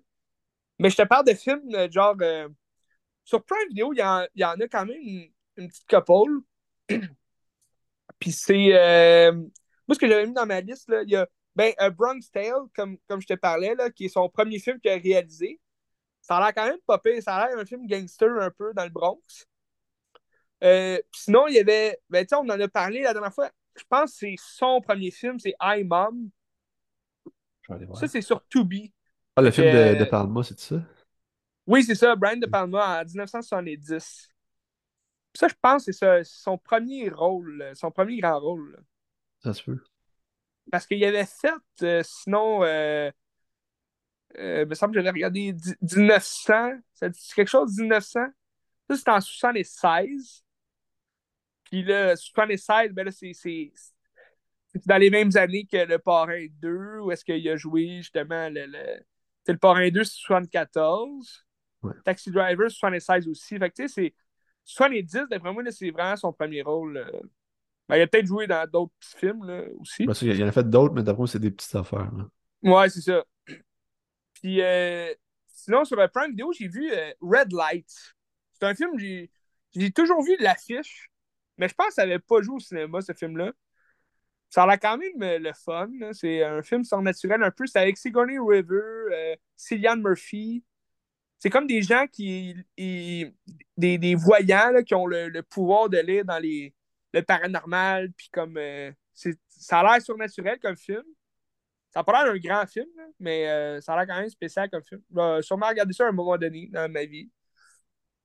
Puis euh, c'est ça. C'est pas mal les grands films que je te dis. Sur la Disney Plus, il y a Great Expectation C'est quoi? de Alfonso Cuarón. Ah ouais, c'est quoi? Il y a un petit rôle dedans aussi. C'est avec euh, Ethan Hawke puis Gwyneth Paltrow. C'est euh, une, euh, une reprise moderne du, euh, du roman de Charles Dickens, Des Grandes Espérances. Ah, il a fait ça entre, mettons, euh, Et tu maman Tambian puis d'autres, là? Ouais, c'est ça, parce que c'est 98 Ah, le film. ouais. OK. Ça a l'air quand même euh, particulier. Je l'ai pas regardé cette semaine, mais euh, prochainement, là, à un moment donné dans ma vie. Je vais sûrement regarder, parce que Robert De Niro, il avait pas l'air d'avoir un grand rôle dans ce film-là. là. Il a l'air comme d'être un. Parce que je, je connais pas l'histoire, là, le- le- la nouvelle de, de Charles Dickens, mais tu connais Charles Dickens, c'est lui qui a fait The Christmas, euh, A Christmas Carol. Toutes ces histoires-là. là. Ouais, ouais, ouais. Mais Moby Dick, c'est pas lui aussi? Moby Dick aussi, ouais, Charles Dickens. Fait que. Attends, c'est-tu lui, Moby Dick? Je sais pas. Puis un blanc. Non, je pense pas que c'est lui. Probablement pas. Je vais voir Moby Dick. Moby Dick. Hmm. Non, c'est Herman Melville, euh, Moby Dick. Non, c'est ça, Melville. Ouais. Ça me disait quoi, Melville? Ça, ça ressemblait à Mermaid. Puis quand je pense à Mermaid, je pense à Moby Dick. Non, Parce Dickens. que Mermaid. Mais il est vraiment ah, ben. reconnu pour A Christmas Carol. Oliver Twist. Oliver Twist aussi, ouais. ouais. OK. Mais Les Grandes Espérances aussi, là, c'est une de ses plus grandes nouvelles. là. Puis, euh, mais d'ailleurs, sur Disney Plus, parce que le- ce film-là d'Alfonso Cuarón, The Great Expectation, euh, il est sur euh, Disney Plus. Puis sur Disney Plus, ils viennent de sortir, euh, ben c'est FX là, qui vient de sortir une série de, de Les Grandes Espérances. Je sais pas si c'est bon. Je vais sûrement pas la regarder prochainement, mais, mais euh, si jamais vous voulez faire un lien, là, The Great Expectation, c'est un film de Alfonso Cuarón qui met en vedette Robert De Niro. Bob, de son, euh, son, son surnom. Bon. Mais je vais prendre une pause. C'est un très bon acteur, mais pour ces films-là, je vais peut-être les regarder une autre fois. Là. Ben, c'est Toi, qu'est-ce que t'en penses? C'est correct. Y a-tu un film de Robert De Niro que t'as jamais vu que tu te dis, Christy, faut que je vois ça? T'as-tu déjà vu euh, Tension? Heat, c'est ça? Ouais, Heat? Non, j'ai jamais vu Heat, que je le vois. J'ai dit, dit, tension, mais en anglais, tension. Je l'ai. Que je le vois. Là, en plus, Christy, ben regarde ça. Probablement un des meilleurs films de Michael Mann. Euh, sinon, euh, t'as-tu un film en tête? T'as jamais vu de Robert De Niro, mais qu'il faudrait que tu vois, là, tu sais. Ben, pas rapidement de même, je sais pas, mais sûrement j'en ai plein. Là. Assurément, j'en ai plein. Ben, c'est ça, on au courant. Ben, disons Silver Lining Playbook, là, je l'ai pas vu. Faut que je le vois. Ah, ok, ok. Ouais, je pense. c'est pas le premier film auquel je pense quand je pense à Robert De Niro, mais. Euh, ben, oui, David O. Russell, ça n'a jamais été ma tasse de thé. J'ai bien aimé euh, American Hustle. Tu l'avais-tu vu, ce film-là? Je pense que j'ai rien vu de ce qu'il a fait. Je l'ai, là, ah, mais je l'ai pas vu. Ouais. OK. Ben, c'est pas mal le, le, le, meilleur, selon moi. Là. Qu'après ça, ça joue plus dans justement la. C'est comme la comédie dramatique, un peu bizarre. Amsterdam, j'avais trouvé ça vraiment étrange. Un sentiment étrange après avoir vu ce film-là. Mais c'est des très bons acteurs. Fait que là, tu te dis, ah, ok, ouais, ils sont bons, mais l'histoire en général, n'est pas très bonne. Fait que tu poses des questions. Qu'est-ce que tu regardes pour la semaine prochaine, Benz? Euh, ben, c'est une bonne question, là. Je... Ouais, sûr qu'il y a Spider-Man qui s'en vient. Peut-être qu'il faut que je regarde le Spider-Man qui arrive. Tabarouette, ben oui. Across the Spider-Verse? Ouais, je, je... des surprises, je sais pas. Hmm. OK. On s'est au courant à propos de ça. Moi non plus, je sais pas. La... La grosse sortie au cinéma, tu sais, c'est quoi la semaine prochaine? C'est Opération Kandahar, c'est ça? Oui, il y a ça aussi. il y a ça aussi avec Gerald Butler. C'est quand même un bout qu'on l'a pas vu dans un bon film. Euh, c'est basé sur une histoire vraie. Ça a l'air plate, là. C'est un film d'action. Ça, ça, ça a l'air de ressembler pas mal à tout ce qu'il a fait dernièrement, là, comme film. Surtout que ça doit être un VVS encore, là. VVS film. Ouais, ouais, ça l'est. Euh, ça se ressemble tout, ces films-là. Puis, euh, euh, mais sinon, la grosse nouveauté, c'est The Little Mermaid. Ah oui, déjà, ok. Ouais, The Little Mermaid, que je vais sûrement aller voir, là, tu quand même curieux par rapport à ça, là.